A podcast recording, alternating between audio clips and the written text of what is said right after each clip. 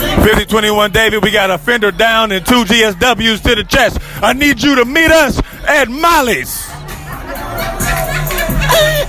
For the most powerful podcast on the planet. Ladies and gentlemen, I go by the name of LaRoyce Hawkins, and if you're not listening, you obviously ain't learning. Copy that.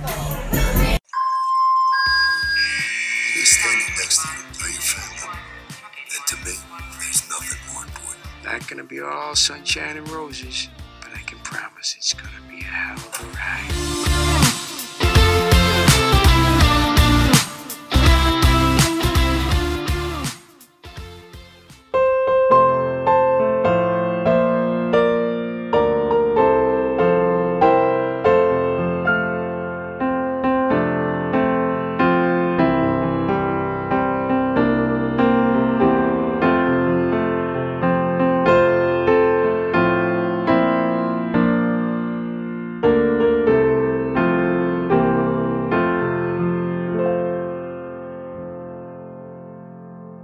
It is our sixth birthday. We are officially a first grader.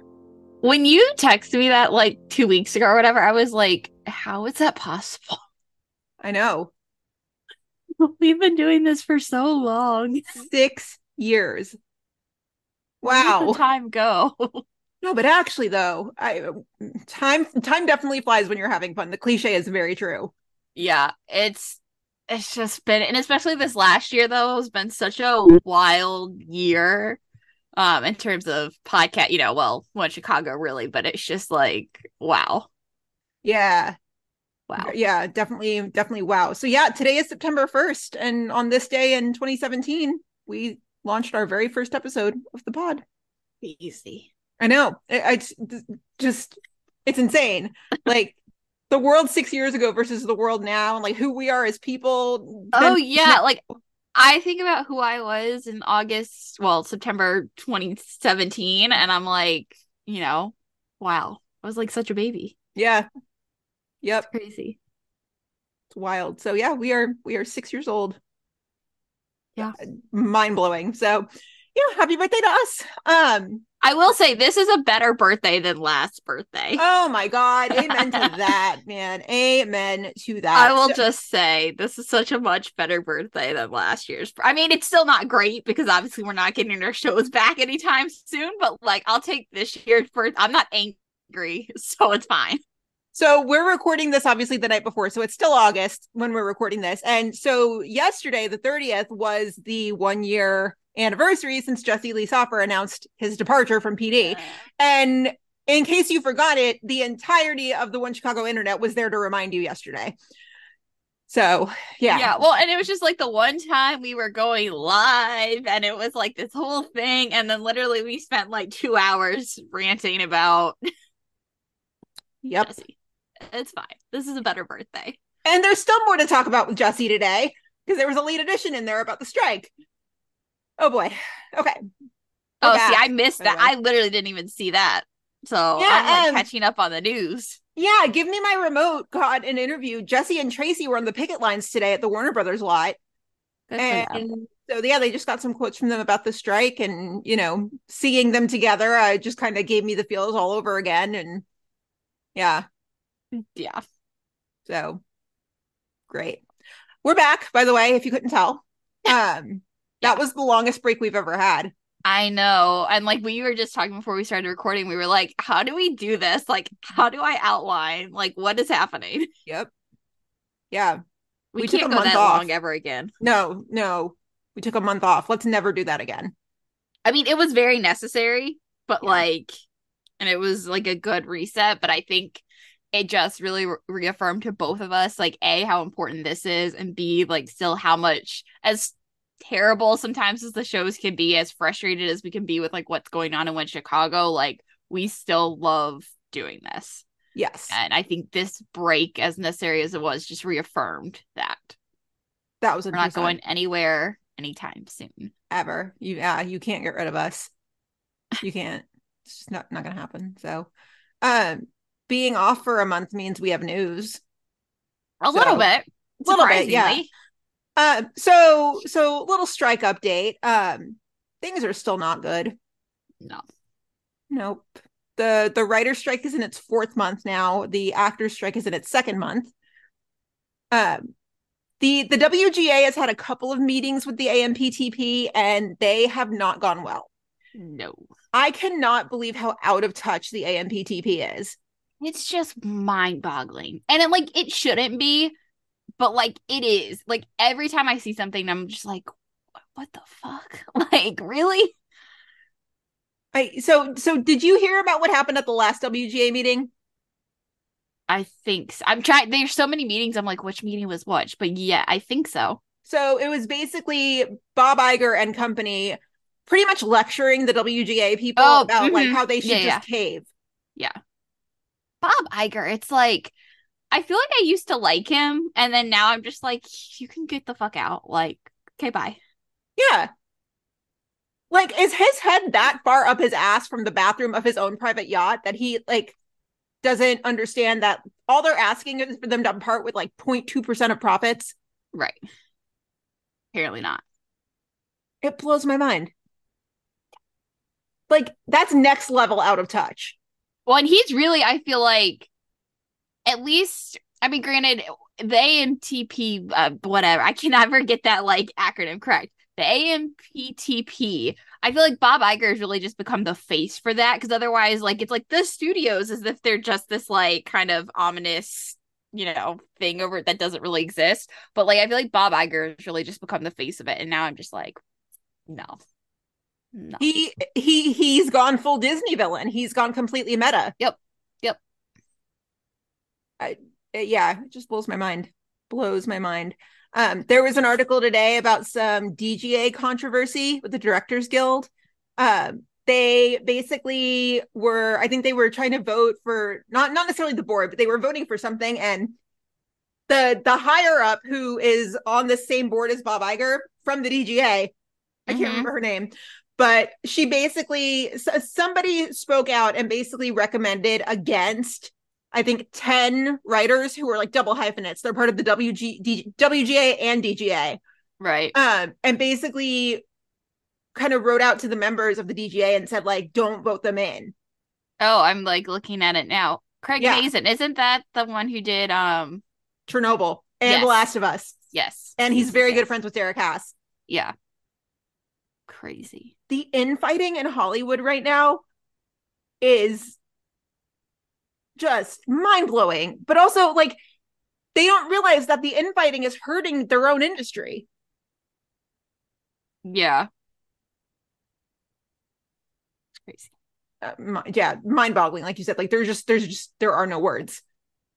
But I feel like that's really more it's not as much like I feel like I was reading something on Twitter the other day, a couple days ago, about how like people are trying to make it seem though that like there's a big divide between like the writers and the actors and they're like, "Yeah, no, like what are you?" It's more like everyone it's but it's like the people who don't have a deal are together and then everyone else who's like getting paid and has a deal or you know makes tons of money anyway like they're all on one side like that's where i feel like the infighting is Yeah.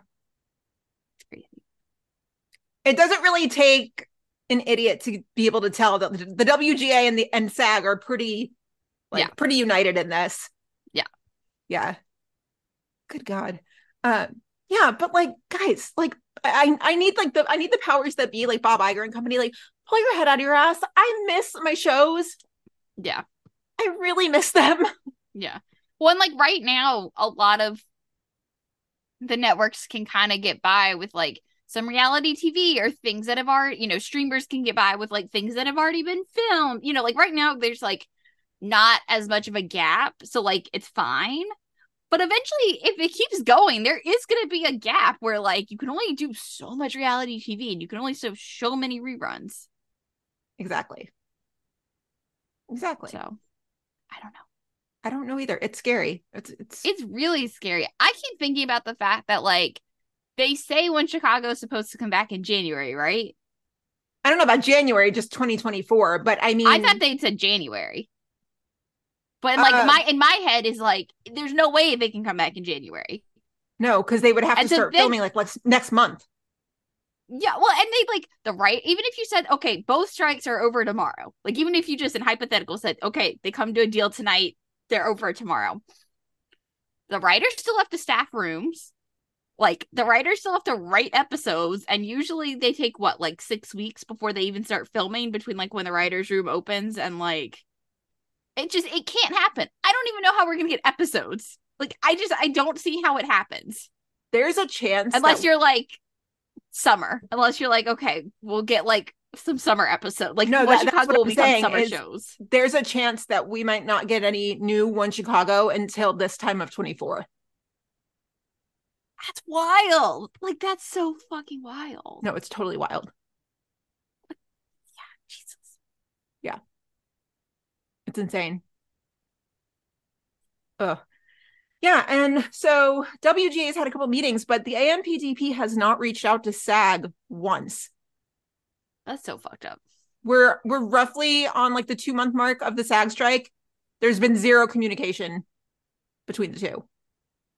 I feel like they feel like they're gonna be able to get by with like obviously they know that like writer like I feel like they're willing to talk to the writers because obviously in order to have any kind of content you have to have writers. But I feel like they're they feel like that they're gonna be able to scrounge up enough actors who aren't in SAG to like you know do all their stuff. And I'm like, that's literally impossible, but okay. That's uh, as Lauren likes to say, that's Delulu. Uh, Yeah. Because I mean, SAG SAG has flat out said if you're not in SAG and you get caught working on a SAG supported contract or you know a project No. like that, you're going to be denied entry into SAG. Right. That's yeah. You basically are ruining your career before it's even started if you're, you know, at that level. Unless you're Stephen Amell and you're in the middle of your career, Oh, mm, that's so it's so bad. it's, so, bad. cringe. Yeah. It's so bad. And like I used to like the man and now I like I can't. I can't. I I, can't. I I'm not gonna lie. That picture of him on the picket line made me laugh. It's so just like trying to do everything you can to just save yourself. And it's just it's so bad. If you think you don't know enough about a certain topic or you feel like you might be even the slightest bit out of touch on something, just keep your mouth shut. Well, did you seen? I meant to send it to you, but did you seen the whole thing about Selena Gomez's? I did see that. debacle, and I'm I did see that. Girl, like, what are you doing? She's got to be in SAG. Like she started act- in acting, right? Yeah, she she was on Barney, Girl. and she was on Barney, and then obviously was Richardson, and then you know, blah blah blah. Like she's done so many things, She's got to be in SAG. and now she's on Only Murders. She's no, she's totally SAG. Is that post still up? I wonder. No, she deleted it. That's the controversy. Cause you got caught. Yeah, you. She realized what she did, and she was like, "Oh no, I'm gonna delete it." I mean, uh, with her, I'm willing to give her the benefit of the doubt. Like maybe she was just so jazzed that she just wanted to post. But Stephen Amell flat out was like, "We're not allowed to talk about this, so fuck it. I'm going to do it anyway." Yeah. Yeah. It's crazy times. It's crazy times. I have enjoyed the content from all the themed pickets that they've had. There was a West Wing picket last week. Did you see that? Yes, there was a Glee picket. Was that last week? Yeah, it was last week. Um, yeah, they're really fun. Um, the West Wing picket like killed me because the, just the the pictures that came out and the things that people were tweeting, I was just like my emotions, like my feelings. Somebody took a picture. It was like Martin was giving like a speech, and then it was like Allison behind him, Bradley, Richard Schiff, like all the other cast members. Dulé, yeah. Yeah, Dulé. And somebody tweeted and was like, the president and his kids. And I was like, why do you want to make me cry? Like, Yeah. I also just really enjoy seeing all the signs. Like, Yeah. honestly, like the signs are just gold. they are gold. They are gold. Which I mean, I would expect nothing less than from a group of writers, like Yeah. to have creative signs, but they're really good. Yeah. Uh, there was a supernatural picket at Warner Brothers today Really? as well. Yeah. This this Thursday, the 31st that we're recording. Yeah. Although I don't see any pictures. Um, I know like some of the minor cast was there, but I didn't see Jared or Jensen. I know Jensen paid for a food truck. Um, for a, it was like burgers and pies, which is Dean Winchester's like favorite foods on the show. Uh-huh. So he That's said cool. that was cool. Yeah, that was cool. So the theme pickets have been really good, but like this, how much longer can this realistically go on? Yeah. You know, Uh, if I'm in the industry, I'm I'm scared. You know, Yeah. Well, especially if you're like not someone who can comfort like there are definitely is a small percentage of people in the industry who can it doesn't matter. The strike could go on for three more years and be totally fine. You know, because they have enough money. You know, they're they're fi- they're fine. But there's a lot of people who can't. I mean, obviously, there's a great number of them who can't even make enough a year to afford health coverage. God forbid, last a strike. You know, not be working. Mhm. So, yeah, it's it's terrible. And like even some of our faves, think of think of the points they left off at in like in the one Chicago universe, and now they're basically like in this new position in their careers, and a double strike happened. Yeah, I think of Jesse, I think of Nick, I think of Derek, Brian. Yeah, Brian. Yeah. yeah. Yep. It's yeah, it's scary times. It's really scary. It's really, really scary. So, along those same lines, uh, the Chicago PD cast has stepped up in a really big way. Brian, will you take us through this? Yeah, so Deadline reported it, I think it was last week, and then the Chicago Sun Times did like a profile piece that came out, I think today, Mhm. um, with like some more details and stuff, more quotes. Um, but basically, several of the cast and production members, you know, there's 13 set and office PAs on PD, and basically between some of the cast members and the producers, they're basically they pitched in to give them each $1,500, and there was like money distributed the week and a half. Well, from when that article was written, week and a half, and they basically made two payments, which is just awesome. Yeah, really awesome. And I think they're going to try like- and keep it going. It was like Patty, Marina, Amy, Tracy. I saw in the Chicago Sun Times article that Jefferson White was in on it too, which I thought was like really cool. Oh, wow. Um, and I feel like that says a lot about. I mean, granted, he wasn't on the show for that long. Who knows if we'll ever see him again? But I just thought that was so cool that obviously he thought so much and enjoyed and thought so much of the people on you know the show and had so much fun there that like obviously he wanted like I just thought that was really cool and I think that says a lot. that's really that's really big of him. I Um, like I feel like I feel like Jefferson White would be a cool dude to hang out with.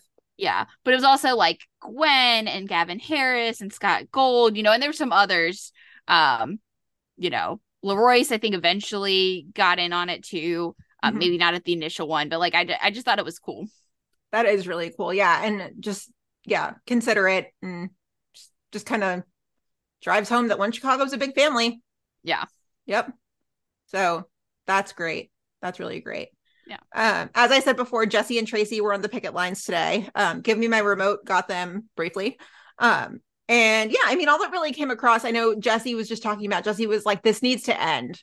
Like now because a lot of us are like Yeah. we want to get back to work he mentioned you know his sister who's working as a grip on pd he didn't say pd but like we all know come on uh and you know she's not getting paid right now so Right. it's it's crazy times out there Yeah. it is crazy times and i'm not gonna lie i'm just gonna say it. there are certain actors not in one chicago beyond one chicago there are certain actors that i have yet to see on the picket line and i'm like starting to kind of like raise my eyebrow i'm like Right. And like I get that there's a lot of actors who don't live in New York and LA. Like Mhm. I get that. And I get that obviously if right you're not working and you can't really afford, then like you probably can't afford to travel to New York and LA. Mhm. But there are definitely some like bigger names, uh, you know, that I'm like, really? You haven't shown up on a any picket line for one day? Like, really? Did you notice who was um conspicuously absent from the West Wing picket? No. I feel like I'm gonna realize when you say it. Rob Lowe. Oh yeah, that does not surprise me. Just saying. And, and if I missed a picture and he happened to be there, please send it to me. I will. I'm about to like. Google this. Let's see. Sag. Let's see if I. Okay, well, I will say this. At the beginning of the writer strike, he was on a picket. Not at the West Wing picket, but he was on the picket line.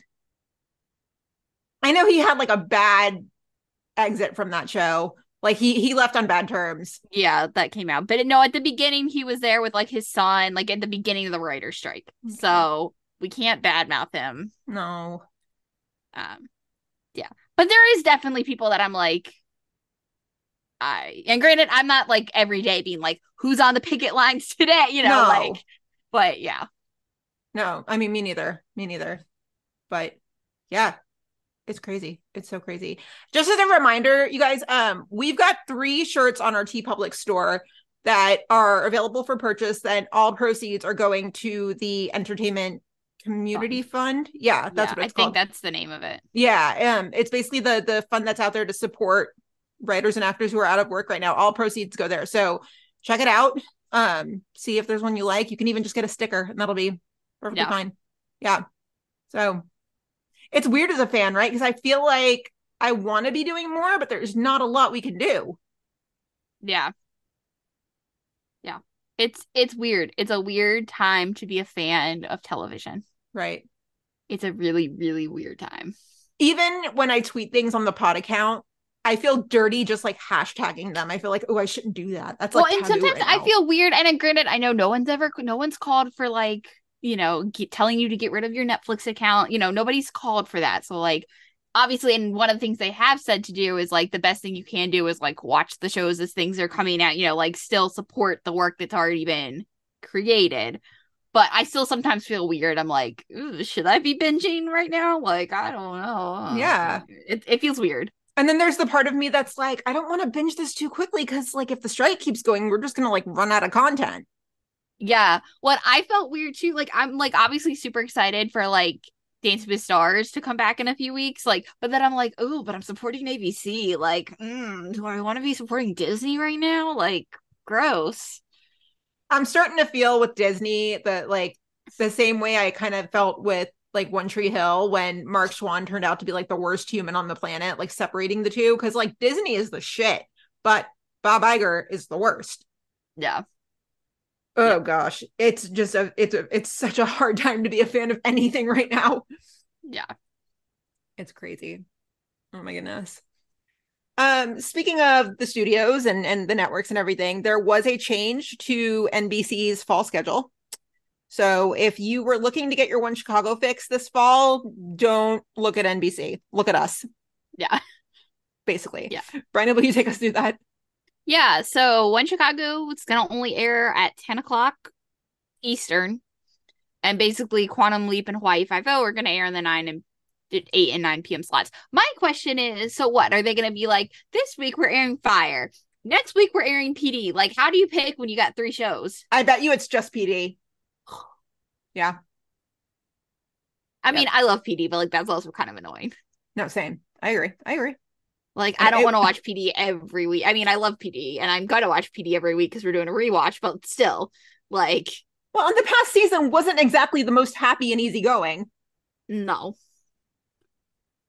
Give me Med. I'd rather watch Med. If I have to pick from last out of the last season, I'd rather watch Med.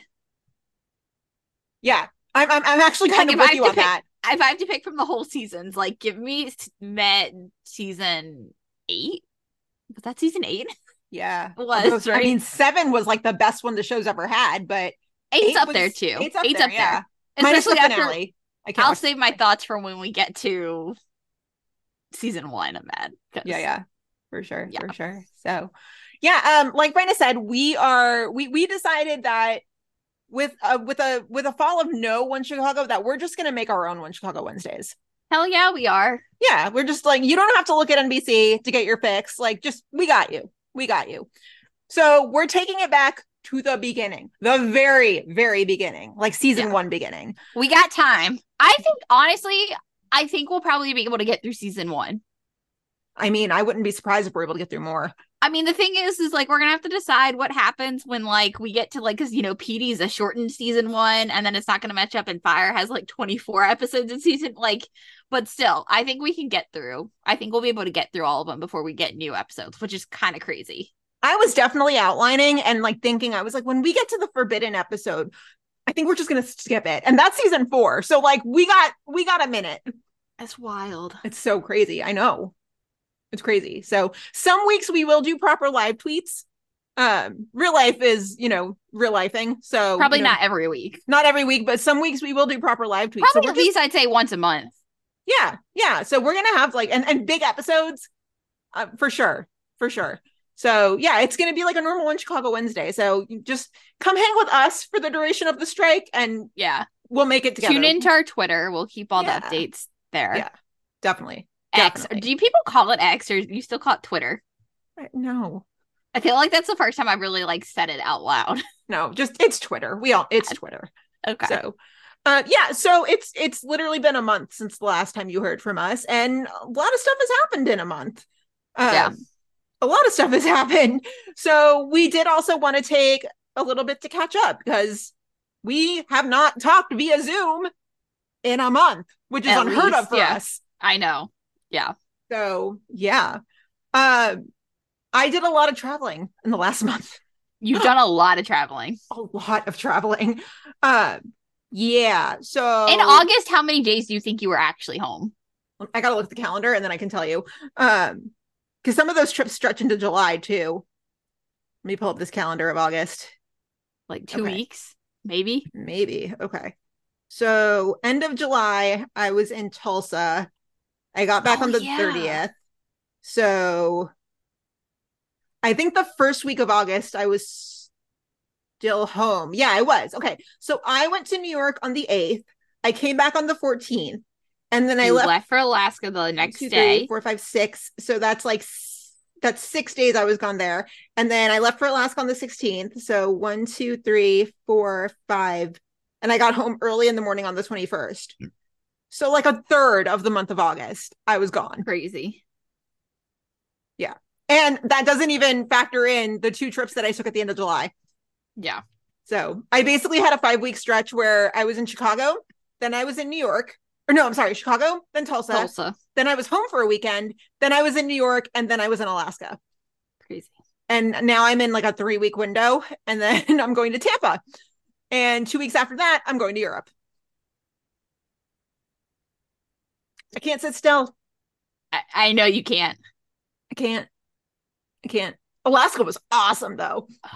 It's like my dream. My dream trip is a Alaska cruise. Oh yeah, I want to do a cruise. That's not quite how my husband rolls. He likes to kind of have like full control over the trip, but oh Yeah. my god, it was like 60 degrees every day. It didn't get dark till 10 30 at night. Yeah. um oh god it was it was so cool it was so cool and then we went to we saw moose like every single day just out Yeah. in the wild just doing their thing minding their business um denali national park was cool we saw a bear bunch of bears it was really cool um my favorite hands down was seward though seward was absolutely stunning Yeah. That's So- awesome. yeah a bunch of pictures up so um it's been a rough couple weeks for you but any high points in there Um, high points. Uh, not many. I mean, I've gotten I've gotten a lot of like read. Well, I've gotten some reading done. I've gotten some TV watching done. I literally have like a whole list of like TV shows I'm like gonna get to. So like I've been catching up on TV, trying to. Um, yeah, just you know. But otherwise, nothing like too crazy. yeah So So um in New York, um I went with our friend Kim from Ladies Night. Um we I feel like we maximized our time like to you the guys- fullest. yeah, you guys had a dream trip. Oh my god, it was yeah, it really was a dream trip. So I went a couple days early to spend some time with family. I took the train down to the city. I saw four shows in the weekend that we Kim were saw there. five. Kim saw five. Yeah. That's like Yeah. my dream trip is to like go for like three or four days and just like basically only see shows. Yeah so not only did we squeeze in four shows for Kim Five, we saw the Jonas Brothers at Yankee Stadium on the night of the 13th. It was night two of the tour. Yeah. It was really fun. I'm so glad you guys had fun. It was really fun because I, as I, I, you know, I kept telling our friends that weekend, I was like, guys, I don't go here. Like, I'm just here to have fun. And I actually had a good time at the Jonas Brothers show. I, I think I knew like maybe five songs, but it was fun. That's okay. I'm glad you guys got to go. I'm glad you got to go. It was yeah, it was cool. And I I had a couple moments. No, like I'm not even kidding. Like we were like outside the stadium. And I was like, Kim, I was like, how am I here right now? Like I don't belong here. Like this was one of those concerts that like they announced and they made it sound like it was gonna be just New York and people were like clamoring over tickets. And I was like, Kim, I don't go here. I don't belong here. How am I here right now? Yeah. So um it was really fun. It was cool. Yeah. I knew SOS, I knew the year 3000. I knew the recent stuff ish. I knew Sucker. And then Nick did um Jealous. Yeah. My favorite though, like Joe did Cake by the Ocean, and that is a solid bop. Like, Yeah. I love that song. So Did Joe do Jealous? Did he sing on Jealous? no, it was just Nick. Yeah. Joe doing Jealous is also good. Um, and we got we got the the red dress that Mm-hmm. Okay, we got that. Yeah. I was definitely texting Lauren beforehand, and I was like, Lauren, where where where do I sing it the first time? Do I sing it the second time? Like, I want to get this right. And she was like, No, do it when Nick does it. I was like, Okay, thank you. yeah. Um, and Jimmy Fallon came out at intermission and led the audience in Mr. Brightside. Oh, random. What? So That- no, that, that was entirely random. We were on the concourse. He's probably he was probably like, I haven't been able to be on TV and like for once. Okay, let me do something, please. Yeah, it was it was crazy. So we were like on the concourse and we heard like Mr. Brightside happening, and I was like, Kim, why the hell are they covering Mr. Brightside? She's like, I don't know. Um, and then we got down there, and as we got closer, I was like, that's Jimmy Fallon. What? But Mr. Brightside is a great song. Always, it always hits. It really does, though. It really does. Yeah. It was good. It was really good. So, um, we got you a shirt, by the way. I have to mail it to you. Um, Thank you. Yeah, yeah. At, at intermission, Kim and I were on FaceTime with Lauren, and we were like pointing her at the screen. We were like, "Look at all these shirts. Can you see these? Which one do you think is the best one?" You didn't have to do that, but I appreciate it. like we weren't going to. Yeah. So um, we had fun. We had a lot of fun. And then the four shows. So we saw we saw Back to the Future, um, Shucked, um, Sweeney, Sweeney Todd, and then the other one, which is the main one we wanted to talk about. We saw The Shark is Broken. Um, Shark is Broken is the one starring Chicago Med's Colin Donnell. How was it? We It haven't really talked about it. So No. I'm like, I literally don't know what you're gonna say right now. It was so good. It was so Really? good. So it was probably the most different of the ones we saw over the weekend. The fifth one that Kim saw was & Juliet. Yeah. Um, but yeah, we saw The Shark is Broken and it was fantastic. I actually have never seen Jaws. I don't yeah, know I've if only Kim seen has. bits and pieces. Yeah, I've never seen it. I don't know if Kim has, but you didn't need to see the movie to enjoy the play. Yeah. And I, I will say this my my biggest takeaway from this play, Alex Brightman is a fucking star. He's so good. He's incredible. He's so good. Oh my god. He's incredible. How was Colin? Oh, fantastic. I mean, I mean, mean, I'm still not used to seeing not that he was like big when he was on Med, but he's like obviously slimmed down for this. And I'm just like, I'm not used to seeing that. he's really skinny for this role. Yeah, Yeah. real skinny. Uh, he's looking great though. The, you know, it, it's really good. It's really, really good play. So Alex plays Richard Dreyfuss. Um, Colin plays Roy Scheider, Mhm. and then um, Ian Shaw is the son of Robert Shaw. So Ian actually plays his dad in the play. That's cool. Yeah. Oh, so cool. And basically, I mean, the gist of the show is that while they were filming Jaws, the shark was broken all the fucking time. And so while that was happening, the three of them were hanging out and bonding and everything. And it, it was a great, it was really, really great. I really enjoyed it. Um, really enjoyed it. We had a great time. So, That awesome. um, God, Alex Brightman is brilliant. He's, yeah, that was my Which was the favorite one you saw of the weekend? Ooh, that's really hard because they were all so different. Okay, so spectacle wise, Back to the Future was amazing. Yeah. Um, I really enjoyed Back to the Future, but like quality wise, in terms of like music and all of that stuff, oh my god, Sweeney was wow. Really? Oh yeah, yeah, yeah. So we we didn't have Gaten Matarazzo. He a swing was on for him, but Right. we had Josh and we had Annaleigh. Oh, yeah. Holy shit, they were incredible. Yeah.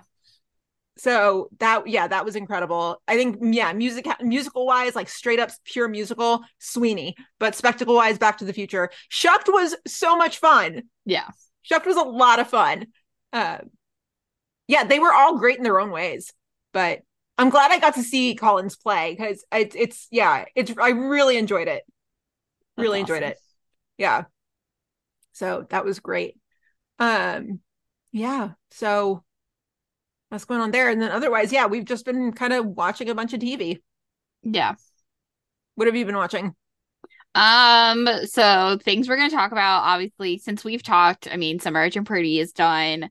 Uh, we have a lot to talk about with Sweet Magnolias because you and I disagree. Um, I finished or I caught up on How I Met Your Father. That was like my gym show. oh good Um, so, because I'd gotten through like part of season two, because like I watched season one like when it was coming out, and then I watched part of season two, and then I stopped. So I finished season two, um, and I really enjoyed that That was like my easygoing, like let me watch this while I'm at the gym, you know. Um, So yeah, and then I'm caught up a little bit on 911. I'm not done. Oh, High School Musical, the musical series. Uh, what else have I watched? I don't remember what else, but I feel like those are the main things. Yeah, I I have not. Oh, only the- Murders in the Building. I'm not. I haven't seen this week's, but I haven't caught up on that yet. I'm still only through season one. only Murder. Yeah, only murders. I'm still only. You didn't season finish one. season one. No, I did finish it. I just Oh, did, I haven't just started two or two. three. Yeah, Season two was okay. Season three is so much better. Paul Rudd and Meryl Streep are like I mean that you can't so go wrong good. with that combination. season season one I thought was great. Season two I did not necessarily. It was fine, and then season three is really good so far. Okay. Okay. So Um, I have not seen the last two episodes of Summer I Turned Pretty. However, What? however, pretty much the whole series got spoiled for me on Twitter. So, and I'm still like absolutely livid about it. But it's, you- but like, how can you? uh, How do you call it a spoiler when the books came out like twelve years ago? okay, look, if you are watching the Summer I Turned Pretty and you have not read the books and you want to stay spoiler free, you might just want to turn your volume down for the next however long we talk about this because there's a spoiler Yeah. coming your way in three, two, one. I don't care that the books have been out for 12 years. I didn't want to know. I mean, granted, and obviously she could change. I don't think she's gonna change like the main points of the book, but still. Does she really end up with Jeremiah at like the end end of it all? Do you want me to talk? Yes, you may as well. No. Okay. So she does get with Conrad. Yes. Oh, thank God. Cause uh, yeah, I was I was pissed when that person like posted that like posted that book page and I like all I saw was like Jeremiah. I mean, and I like, is very "Fuck." much true. I mean, you know, they still get engaged. You got to work through that whole shit. But yeah, no, she ends up with Conrad. Jeremiah is a boy. He's a boy. I mean, so is Conrad, but like Jeremiah even more so. Jeremiah gives frat boy. I can't wait for you to watch these last two. I know. I started episode seven, uh, and then I had to finish working.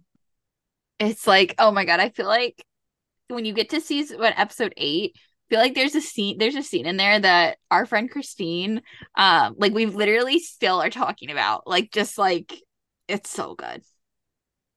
Like just all the symbolism and that, like it's so good. Okay. Okay. I mean, it hurt. Like it still, it'll, it still hurts. Obviously, like if you if you like if you're on Team Conrad, like it hurts. I'm not gonna lie, it hurts. But How can anybody not be Team Conrad? there's a lot of people that are not Team Conrad. Okay, if you're A out there lot and you're of people that are not Team Conrad. if you're out there and you're Team Jeremiah, just can you explain yourself? Like, I'm not coming at you. I just really want to know. Yeah. You sent me down this rabbit hole. This is your fault. It's such a good rabbit hole, though. Yeah, no, this is your fault because you said I wasn't gonna like it, and then I was like, oh, I have to like defy Bryna now and show her that I will like it. and then I did, and now I'm like Conrad till I die. Yeah, it's so good. It's so good. It is so good. It is so good. Although uh season or not season, episode seven, I was still really mad that like I Belly Belly had like the moment with Laurel and she like she mentioned Susannah and Laurel was like, I'm so done with you using her as an excuse. And I was like, if you would talk to your daughter, you would know that like she's grieving too. Like Yeah. that kind of just the way that Laurel kind of like denies Belly her grief, like kind of bugs me. But that and Conrad and Jeremiah's dad is like nowhere to be seen. Just, I'm good. I just, I have a lot of feelings. I'm good. I feel like we could have a better discussion once you finish. We will. I just I'm- haven't had the chance.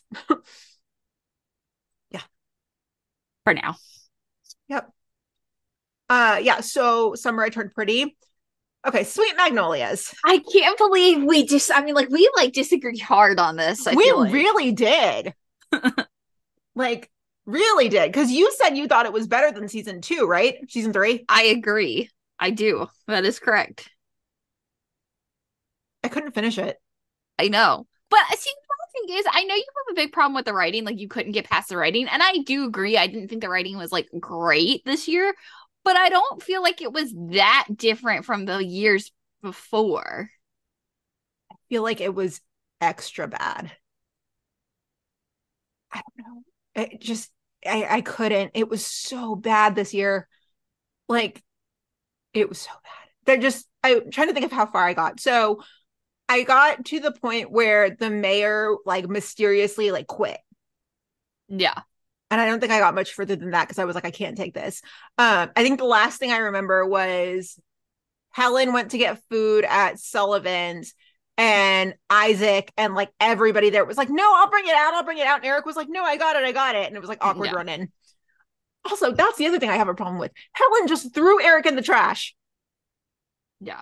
But I think and not that she I don't think necessarily agree with the way she went about it, but I think she had to give like I think in order for her to feel okay with whatever choice she made, I think she had to give Ryan one last shot. Like I feel like she had to for her own, you know, mental state. Like I feel like she had to. She Kobe'd Eric into the trash. Like, you know, when you have paper or something and you just go Kobe and you shoot it Yeah. into the trash? That's exactly what she did. Yeah. I don't agree with the way she did it. I do think though she had to do it. Like I feel like she had to get back with Ryan. Um but I think and maybe honestly I was like a little blind to how bad it was because I was just so in on like the Ty and Annie stuff that I was like that was like my fo- I was like I am that is my singular focus right now. See, but Ty and Annie haven't even crossed paths at the point that I'm at. I guess they cross paths more, but More. okay. I mean, all right.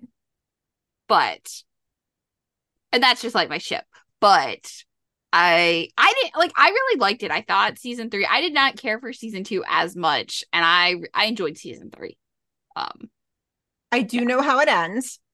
Um, because I just got so fed up with it that I was like, fuck it. I'm just not gonna watch the rest. I'm just gonna find out how it ends. So okay, like Ronnie and Dana Sue got married. Okay. yeah i feel like i was expecting more of a cliffhanger and of course everyone's like oh well if a show ends on a good note you know that means and i'm like netflix i like netflix is gonna renew it I hope so. i mean it was in their number one on the top 10 for like days Yeah. Yeah. it's like a good hit for like people love Sweet Magnolias. that's like casual weird viewers, like casual people. Yeah. No, a- absolutely, absolutely. I, I that's the other weird thing about the strike too, is because every show right now you're just like question mark, Yeah. It's like, what's gonna happen? which actually perfectly tees us up for How I Met Your Father. Um, I'm I'm I'm glad you finished it because I have feelings about that one too. Yeah. Oh my goodness. Um, you know how I I keep a list of like my top ships of the year. Yeah. Um, Charlie and Valentina are like number three on that list. oh, I love them. They're so good. They're so good. But the ending though, They had a baby. yeah, I just but the ending in order to get there, I'm talking about in the like present day timeline. No, I know. No, that that Oh, was the past timeline. It's the past, technically. You know what I there mean? are some really strong theories out there that Sid is actually the father. Yes. And now I can't like I don't I don't know. I and I've never seen How I Met Your Mother, so like if there are supposed to be like parallels to this and that, like I'm like missing them completely. I like I only feel like I see Sid now because of the internet, like, but I would have never gone there in my entire life. Right? There's just so many unknowns. I will tell you this because you haven't seen How I Met Your Mother. If they're smart, if they're smart, and this show does, and this show gets renewed, I can guarantee you they are not going to go the way of How I Met Your Mother. The ending of How I Met Your Mother is one of the most despised. Yes, I know that much. I all know that much. Yeah. yeah.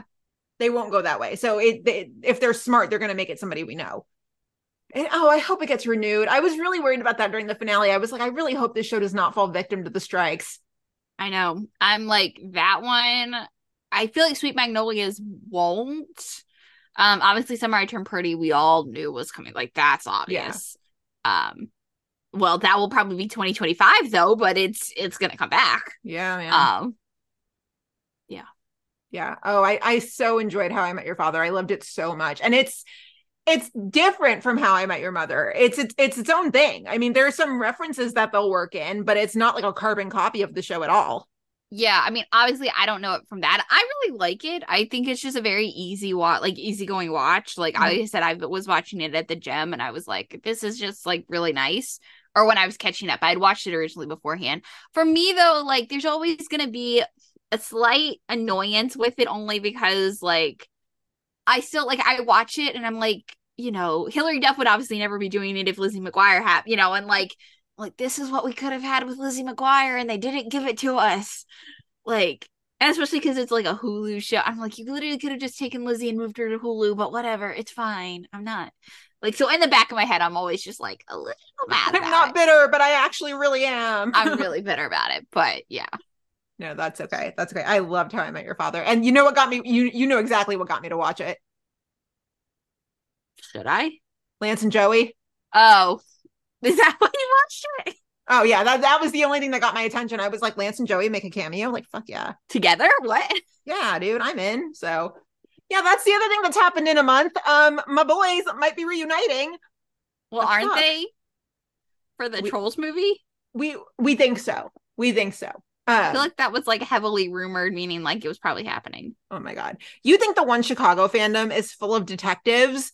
Hell hath no fury. Like a bunch of elder millennials who were NSYNC fans, and like, yeah, no, we're it's all in funny detective because like I feel like you would have never gone to see the Trolls movie, but like if NSYNC reunites in the for the Trolls movie, you're gonna be like first in line, opening night. Oh yeah, no, I'm I'm gonna be there. I'm going to be. Yeah, no, You'll Um, see it like twenty times. I will see it 20 times. Um, I if that is a new NSYNC song that was teased the other day, if it is a new song by NSYNC, like tears will be shed in private, just of like happiness. Look, the world's going to shit. I'm shit, already dude. just like so excited for you because like I know what it felt like when the Jonas Brothers got back together. I was like, and they're actual brothers, so like they were already kind of you know, but I was like, oh my god, Yeah. So like I know what it feels like. the world's going to shit. Okay, like let us have our teenage nostalgia while we still can. Yeah, So the point I kept making, I when when I was in Tulsa, I was in Tulsa with my friend Haley, and I kept telling her, I was like, this is bullshit, okay? Because like the Backstreet Boys fans, like their band never separated. They've gotten they're they've grown up with their band. That's great. We happen to pick the band that did not get back together. So like we've just had to spend the last 20 years defending them about like why they're still superior even though they're not together. Meanwhile, JC is on national TV doing a fucking Meow Mix commercial. And now like it, now it's slowly but surely coming together. So fingers crossed. Fingers I'm crossed. I'm hopeful for you. I'm I'm yeah. Just yeah. Crazy. So many crazy things happening in the world. Uh yeah. So How I Met Your Father, awesome. I loved it. The past the the two shows that I've like devoured lately, The Lincoln Lawyer. I know you're like Oh! obsessed. Do I need to Um, add it to the never-ending list? You need to watch it. You need to watch All right, it. It I'll add it just got list. renewed for season 3 on Wednesday. I'm adding it to the list. Yeah. Okay.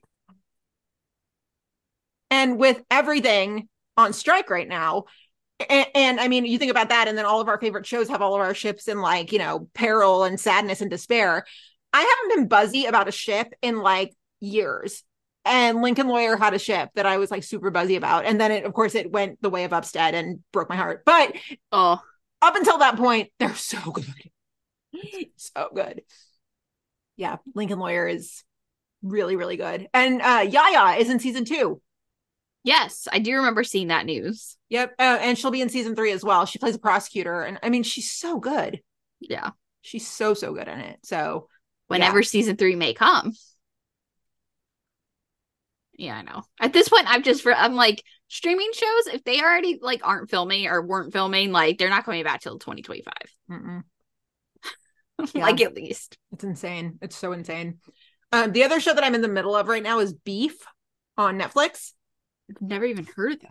I was a little confused about this one because it got nominated for a bunch of Emmys. And um, our friend of the pod, Emily Longeretta, she had watched it and she didn't like Oh, is that that one she was talking about at ATX?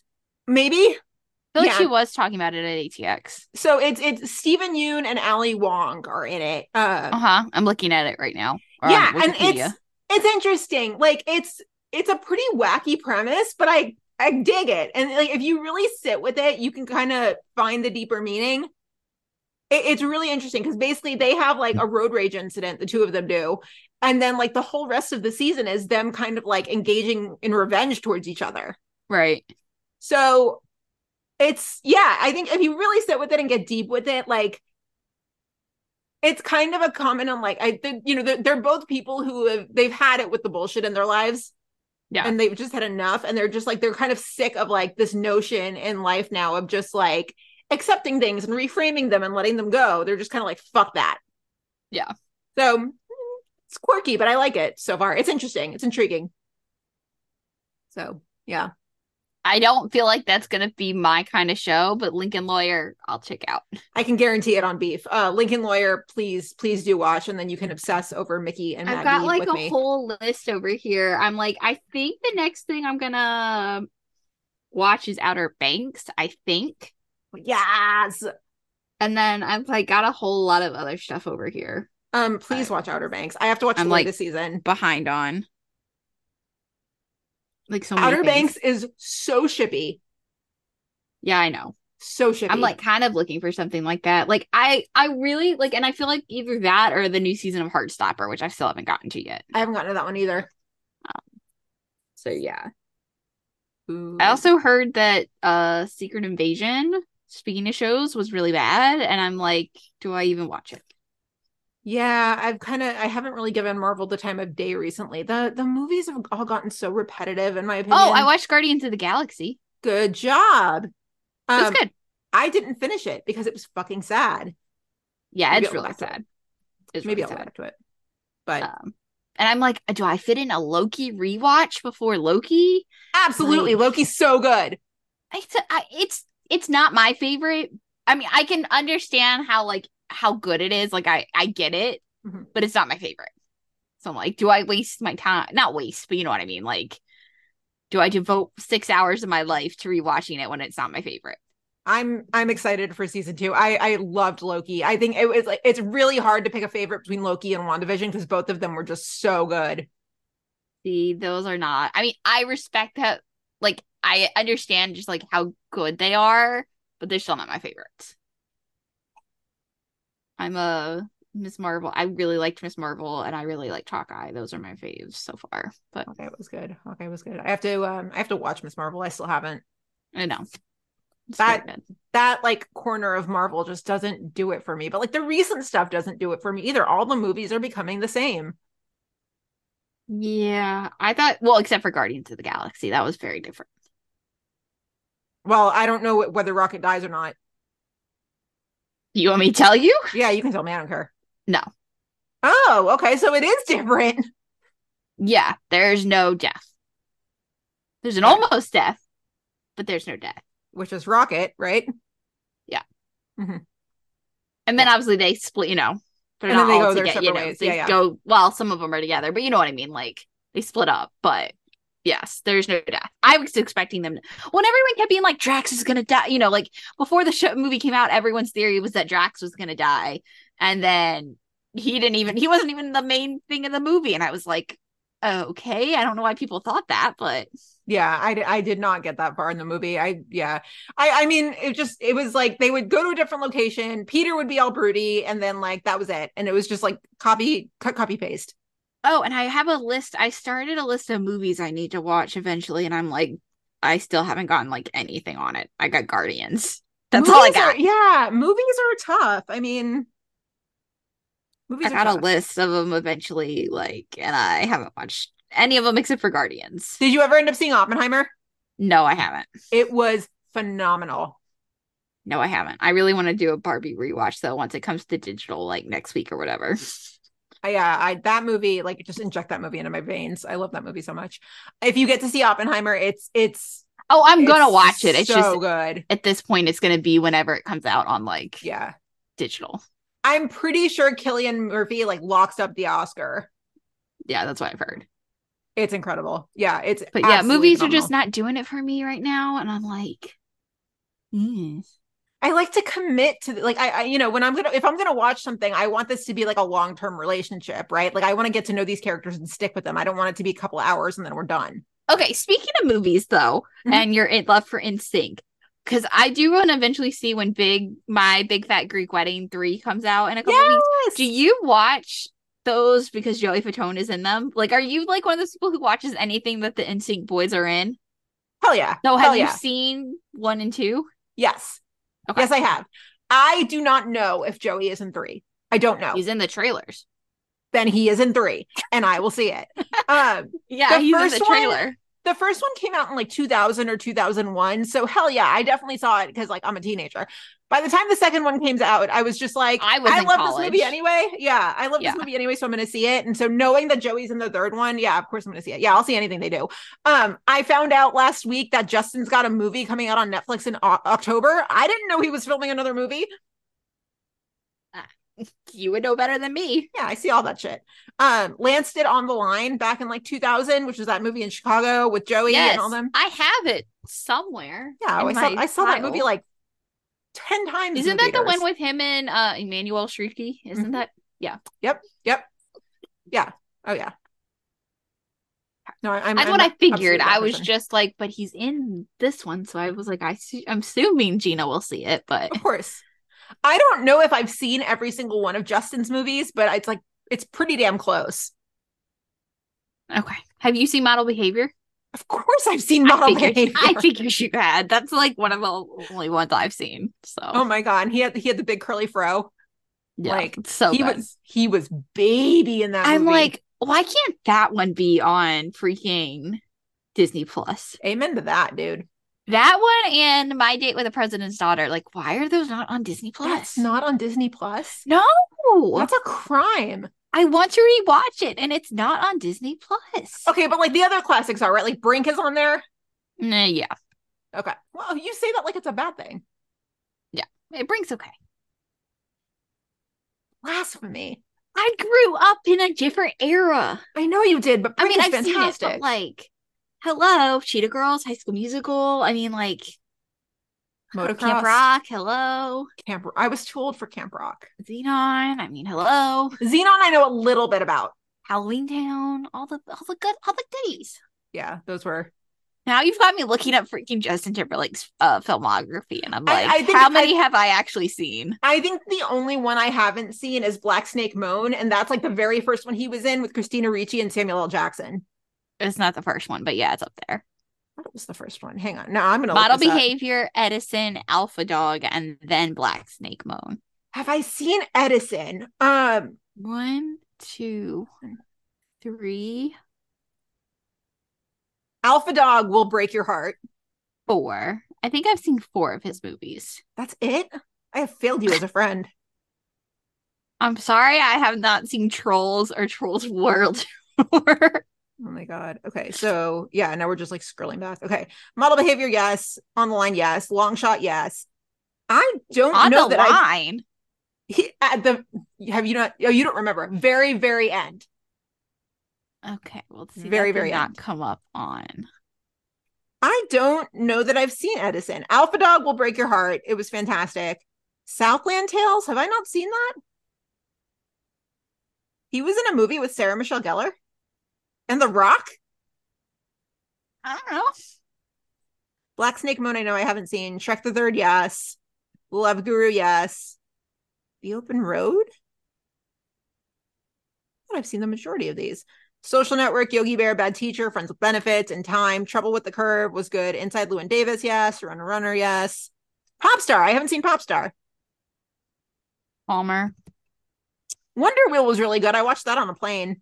Palmer was also really good. That's on Apple. I've seen Palmer, yeah. Gina's like, ah, man, I got some homework to do.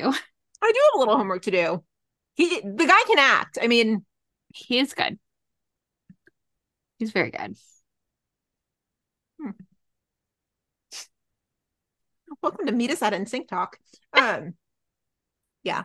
So got some catching up to do. But yeah, movies are movies are. It's tough. I think I'm just gonna wait until the Sinkies ballot comes out and then like watch what I need to. Well, see, that was where I made my list from when I heard them doing their like mid season, you know, mid summer, whatever one. I was like, okay, well, let me go through the ones and at least pick the ones that I like, which are like more blockbusters. So I was like, got Mario, Mission Impossible, you know, Air, like, you know, things that I'd actually probably watch, Mhm. you know, not some of the other ones because I don't care. The way at the beginning of this year we were like so serious we were like we are becoming movie fans this year we're going to watch every single thing and we're going to analyze it and break it down and we are taking this so seriously and now And it's then I'm august and we're like i haven't seen anything Yeah. I saw Barbie, and I feel like that's enough. I loved Barbie. I saw I've seen Barbie twice. Um yeah, and I'm gonna watch it like 15 more times when it comes out. It's so good. It's so good. I love that movie so much. Yeah. And Oppenheimer's fantastic too. But yeah, I mean, I don't know. Well, yeah, I'll just gonna wait and like wait till the Sinkies ballot comes out and then just shotgun them. so We're gonna have time because we're gonna have no TV watch. ain't that the truth? Yep. Yep, that's the truth. So we had a month of catching up to do. So not no, we're not sorry. I was gonna apologize, but I'm not sorry. We had to catch We're up. not sorry. No, we're not. Not at all. So, okay. We're caught up. We've shared the news, all that good stuff. Shall we move into these episodes? Well, yes, I have feelings. Yeah, same. Okay. So, the reason we are not starting with the pilots is because we've already done the pilots. Yes. Uh, they are way back in the show history somewhere. I meant to scroll back and get like the episode numbers. I didn't. We'll just put them in the show notes or tweet them out or something. But yes, we've already done Yeah. all three pilots. So that is why we're starting with 102. So 102 of all three. And this is what we're planning to do is, you know, 103 of all three shows, 104 of all three shows. And when when it starts to mismatch, we'll just kind of figure it out as we We'll go. figure it out. Yeah. So we'll figure it out. So, okay. Chicago Med, season one, episode two. This is called INO. I don't know if it's like a, it's a medical thing, whatever. Uh, this originally aired on November 24th, 2015. I know. I know. It was like a, the night before Thanksgiving or something crazy. Um, and this was written by friend of the pod, Stephen Hootstein. Ugh. There from the beginning. There from the beginning. Yeah. We didn't get to talk to Stephen this year because of the, the writer strike. Don't Bummer. remind me. I know. Okay, so this episode. So obviously we broke it down by the same way we always break it down, but we're gonna start off with Will and Natalie. Baby Manstead. Yeah. So. What a time. What, a time indeed, right? So we're in like that seven episode window where Nat's pregnant. Yeah. Yeah. So Natalie pulls up to the hospital, and Will, being Will, is like, I got your bag. No, I totally got your bag. Like, it's totally fine. It's really not that big of a bag. It's like a purse. No. He's Yeah. just he's a he's a boy with a crush. He really is. Really, really is. And I don't know how many differences you noticed between like then and now, but the, the biggest thing that stood out to me with this on Med was the dialogue. Yeah.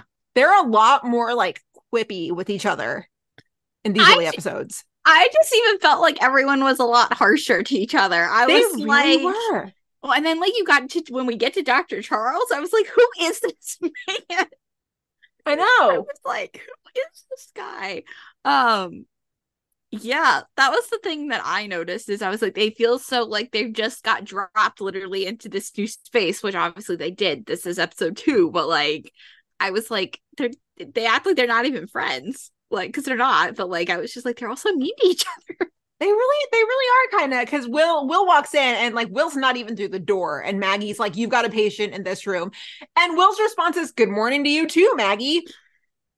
Well, and then you have like, which we'll get there, but like the whole Ethan, Natalie, um, Connor dynamic, like that's just all cold and like just like, who are these people? Yeah, really, who are these people? They just don't speak to each other like that now. No.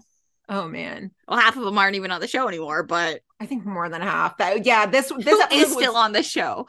Maggie, Goodwin, Goodwin, Dr. Dr. Charles. Charles. That's so sad. so sad. Oh yeah, it was a reminder of the turnover too, for sure. Like that, even those scenes on the balcony with like Nat and Connor and Ethan, I'm like, she's gone, he's gone, he's gone. Like, Literally everyone in the scene is gone. yeah. Oh, just wait till we get to Fire's turnover. Oh, it hurts. PD too. I, I had a moment with PD. Yep, yep, I had that too. So Maggie reminds Natalie about having a ladies' night at Molly's because April has not had a date in forever. I never realized that they actually did say ladies' night at Molly's in in the episode, like in text. I didn't really, yeah, I didn't really even pick up on it, but yeah. No, we gotta we gotta tell Logan and Kim about that. That was that's cool. That's Uh, funny. Yeah. So Will's patient comes in. He thinks he's having a heart attack, and the wife is kind of the worst. Oh, she sucks. She's horrible. She's like, yeah, you only get these chest pains when it's time to like mow the lawn or do the dishes or you know anything like that. And Will just is kind of like, okay, he just kind of handles it, whatever. So Helen, remember Helen? Nat's I, mother-in-law. did, I hadn't, I hadn't, and then I was like, oh yeah, Yeah. Helen drops off something for Maggie. Ladies' night is actually like a surprise baby shower. And so Natalie's just like, oh, sweet Jesus. Um, yeah, and when like when Natalie asks about it, Maggie's like Natalie's like, what what the hell is this? And she grabs the napkin, she's like, napkin diaper nut cups. I'm like, there is nothing about that that sounds even the the tiniest bit like cute or appetizing. no, No, no, no, no, that sounds horrible. So yeah, Helen drops something off for Maggie. It's actually a surprise baby shower, whatever. Zoe comes into play. I forgot about her. I forgot she existed. oh, same. I yeah, hard forgot about her. So yeah, Will and Pharma Girl. Oh my goodness. I never looked up because she looks familiar. I never looked up who played her. Yeah, now I'm like, Chicago Med Zoe. Susie Abromeit. Abromeit, I guess. yeah, what else has she been in? Okay, we're pulling this up now. Oh, she's the friend in Jessica Jones. Have No, wait, that's- maybe not. Hold on. She's been in a bunch of Christmas movies. Yeah, she's been in some Hallmark stuff. So does that mean we can add her to her? Like, oh, she was in one Chicago. So The alumni list. Yeah. She's A been in one Christmas. episodes and some things, and I'm like, I don't.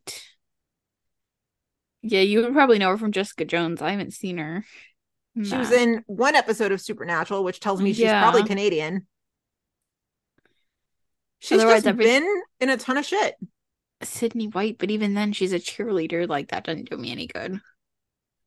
I guess I know her from this. Oh, oh, oh. She is the actress in One Tree Hill when Lucas goes to the hospital for Karen's appointment and she and he finds Peyton's jacket and the girl turns around. It's her. It's the one Derek attacked, like Psycho Derek. Uh, so when oh when she's playing Peyton, Yes. but then it's so funny if you look at her One Tree Hill on IMDb, she's in an episode two episodes later, and her, she had to played a character named Susie. So like one episode lists her as Peyton actress three, and then then two episodes later she played someone named Susie.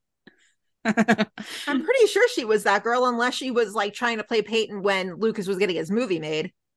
no, I think she was when her movie was getting made because the episode title is called Screenwriters Blues. Oh.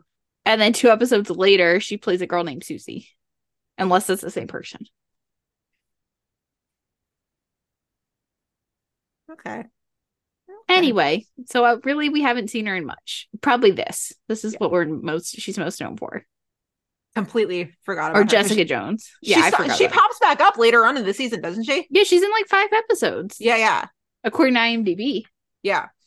Um, yeah, Will and Pharma Girl. But also like shout out to this girl because she like she's got balls. She just up and asked Will to dinner.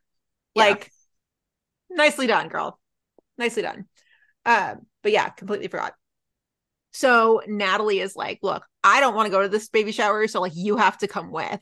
And he's like, no, I, I have to go have dinner with Zoe. And Nat goes, so you're ditching me in my hour of need to get laid. Do you remember like in the pre-med days how they tried to make Will like a party boy and a playboy?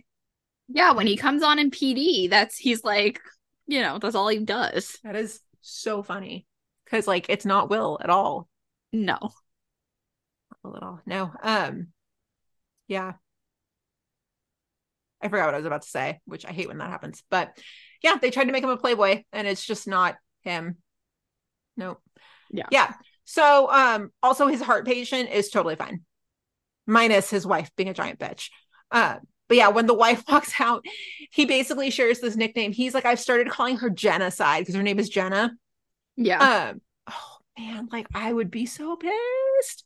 it's also yeah. just I feel like not cool, No, no, it's not cool. But also, like, and I feel like they wouldn't do that if it, like if this was done in 2023. I feel like they wouldn't get away with that. yeah, maybe, maybe. Um, but also, like, when somebody you love tells you that it's all in your head, you've got to come up with something like equally as mean. Yeah, So, can kind of tell, but like, oh, that, yeah, that was mean. That was mean. I'd be so mad. So, yeah, but of course, in true Chicago Med fashion, we're only like 15 minutes into this episode. He's not fine. yeah. he's not. of fine. course he's not. No, he crashes. So he comes back in.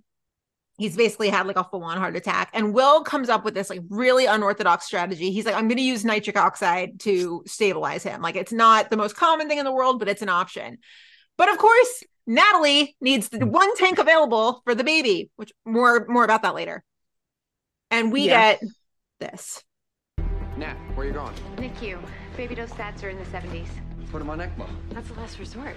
I'm sorry, but I need this tank. What the hell are you doing? I have no other option. Give Dude, me that tank. Nat, my patient will die without it. You're putting the baby at risk. I'm not gonna lose this guy. Will. He's got three kids. Try thinking like a doctor and not a pregnant woman. i forgot how like obnoxious season one will was I also just forgot how early on the Will and Natalie butting heads was established. We're in episode two. Two. Episode two. Two. And they're already just like, I was like, Jesus. not only did he bully a pregnant woman but he snatched it away from her like a kid on the playground Yeah. Sweet Jesus. Yeah. No, I forgot how like how much I wanted to punch Will in the face in the early seasons. Mm-hmm. So bad. And also, because I mean, you know, you've got that going on where Will's like, I need this for my patient. Well, we go back to the baby and the baby's on ECMO, so Will got his way. Yeah. The fuck. The fuck. That is a comment that you would not get away with in 2023. No, no, no, no. No. Not one bit. Not one bit. Yeah. So the guy's alive, but it's it's not good. And so the like the main cardiologist guy who's like on staff, he basically is like talking to Will and he's like, I would have let him go because he was down for like 20 minutes. And then he says, What's the difference between God and a doctor? And Will's just kind of like, I don't fucking know, dude. Like now is not the time for a fucking riddle. And the guy's like, God knows he's not a doctor. So is the opposite of that that doctors don't realize they're not God? Yes. yes. That. Okay. Yeah. Okay. Got it. So yeah, so then Will goes to check on him and the the wife basically does like the network TV version of cursing him out. This was definitely hard to watch. It really was, like, wasn't it? Cause like on the one hand, you see like as terrible as it is to like kind of hear her say it, but like you kind of really get where she's coming from too. But it's also like, dude, like this is your husband. You know, it's it's it's really hard to swallow. Yeah. I think she I think she kind of took him for granted and then like kind of took it out on Will. Yeah. But like and here I go with the Will colored glasses just forever and always, but this was a no win for him. No, and I don't think there was anything like, yeah, maybe you should have let him go after 20 minutes. Like, okay, fine, maybe you should have, you know, whatever. But yeah, I definitely don't think it was Will's fault. And obviously, like, Will, you know, when, you know, Will sending him home earlier, like, obviously there was nothing he saw, you know, like, I, I definitely don't think it's Will's fault. It's just like when she, the wife is talking about all the things and even she's like, you know, like, how am I even going to afford this? You know, we're living paycheck, you know, like, that was like, oh my God, this is so hard to watch. Yeah. For sure. But there's there's literally nothing Will could have done differently. No, no. Yes, no, she's definitely taking it out on Will and he doesn't deserve it. I will agree with that. No, and, and she's not doing it to be spiteful. No. I mean, No, no, but she, you know, in her eyes, he's the one that did this. yeah. You her, hus- you know, that is who did it, even though Will, that you know, she doesn't see it from Will's side that like there's nothing he could have done to prevent it. But, you know, I wonder- her mind, that's all she's got. I wonder if Will comes across this case now. What like, does he let the guy go after 20 minutes or does he still try and bring him back? That's interesting. I feel like Will would have the I feel like he would try and I feel like he would still give it his all, but I feel like he would let him go. Hmm. Why, I wonder- think he wouldn't? I, I just I just don't know. I don't know. Because like there's certain parts of Will that will never die. Yeah. And like I think I think he's done a really good job of like actively managing the stubbornness. uh-huh. I don't know. I don't really have a gut feeling on that one. I could see that going either way. I also wonder what the dynamic's going to be like in Seattle, right? So if he moves there, do they work at the same hospital? And if they do, are they Natalie even a doctor? Also, also a great question. I Also a mean, really, question. that's the number one question. Is Natalie still a doctor? And if she is still a doctor, are they Or the a same doctor in a hospital? hospital setting. I feel like she could probably have gone to like maybe even like a women's clinic or something. Like I feel like I can see that. something like that maybe she could have done, but like I I just have a gut feeling I feel like she's not practicing at a hospital. Not to say she's not still a doctor and not practicing medicine. I just feel like not At a at- hospital. So what do you think she's doing? You think she's still in healthcare? I feel like she is. I could see her at like a women's clinic or like a, a well, especially because like think about how much time you know she advocated for like the mother and you know women mm-hmm. and children, and I I like I just feel like maybe in some more of like one of those settings where her beliefs like because obviously in a hospital you basically have to kind of really take all of your beliefs out of medicine and just practice straight medicine yeah. and i feel like that was the thing that natalie was never good at is you know she would always let her beliefs and her feelings and you know her prejudices like slip into how she practiced medicine so Mhm. i feel like she would really thrive in a space that allowed her to do that in something like a women's clinic or you know I, I just feel like maybe and i don't know if that's what she's doing but i feel like that could be a really good fit for her I could see that. so Questions to jot down if we ever get to interact with Nick and Tori again. if we ever get anyone I know. I miss them one much. day one day One day. One- it's it's gonna happen one day We don't know what year it'll be, but one day. yes one day Yeah. So the episode ends with Will kind of beating himself up. And if we think about this, I mean, this is mm, 2015. This is eight years ago. So Will's a lot like earlier in his career. He's he's younger by eight years for sure. He has seen a lot less shit than he's seen now. So, you know, he kind of beats himself up and he cancels on Zoe, which like fair enough, right? Like you saw some shit today yeah not only that, but like, you know, you made some decisions that impacted another person's life. yeah So there's no way you can just carry on normal, like going to dinner and drinks with somebody. no but of course that. he's gonna sit there and be like let me think about everything i've ever done you know like how this every you know little yeah Well, and Ethan even like Ethan even backs him up. Like Ethan's like, look, I know what I'm looking for, and I don't see anything wrong on the scan. yeah That is that's kind of scary that like you know you can show like you can show symptoms and then like labs can come back perfectly fine and then like they send you home that nothing's wrong and then something is wrong Yeah. I mean, it just shows you how crazy like your life can change. Like you can literally be fine one minute and then like 10 minutes later, you know, you're having a stroke. I mean, or, you know, or something like that. joan i'm gonna have anxiety for like yeah i'm gonna be like i have a headache oh no yeah Yeah. crazy. So yeah, no, I mean I get it, you know. Fine. So over at Molly's, Nat's shower it goes perfectly, and everybody's so happy and smiley, and they're all hugging and like I miss when the episodes used to end this way. Yeah. It did kind of crazy though, how like we go from like in med season one, Molly's exists, you know, everyone else exists, like Burgess, you know, like everyone else exists.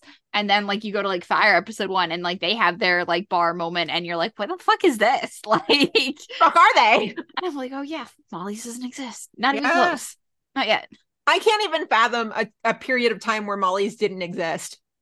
The first however many episodes of Fire. It's still like, yeah, when we get to those episodes, that's gonna be crazy. Yeah, when they're Uh-huh. like starting Fire or starting Molly's, it's gonna be like, what? Sure, for sure. So yeah, just baby well. But the the scary thing is he gets much, much worse after this. Yeah. Oh man, when we get to the DNR, I know. oh Lord, have mercy on my we've already soul. covered it, so we're gonna revisit it.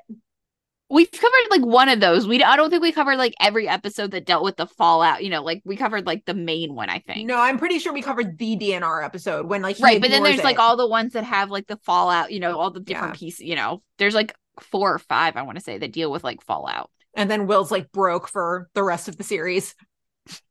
Oh no, when he had the apart, he had enough money to buy the apartment building. That was from the settlement Yeah, that then burned down. yeah. So That poor guy has the worst luck. yeah, Uh love him though. Love him. Okay. Moving to another dearly departed character. I miss all of these people.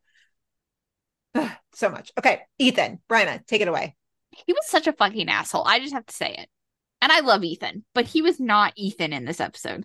Well, like I, I, found it interesting because I, I definitely was along the same lines. Like he would say things, and I was like asshole, but then I was also like, okay, like we're eight years removed from this Ethan. Like he's made a lot of progress. No, for sure. But I guess when I think about Ethan, I don't think of Ethan like this. Hmm. And I feel like he moved on from this relatively quickly.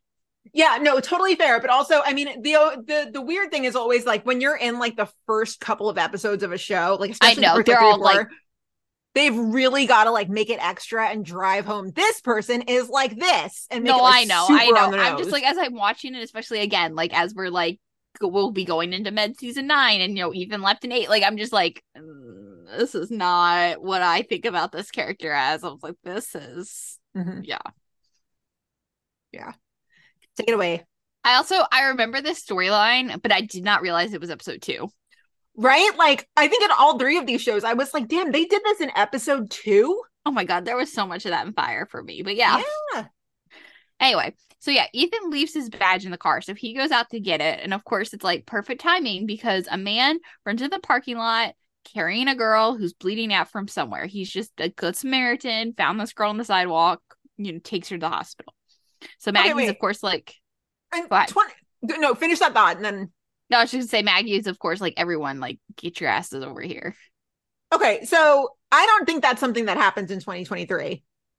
What, Like- Maggie saying that? No, no. Man finds like teenage girl bleeding out in the parking lot and carries her the remainder of the way to the hospital. I feel like that's something that happens on PD, and then everyone's like, wait.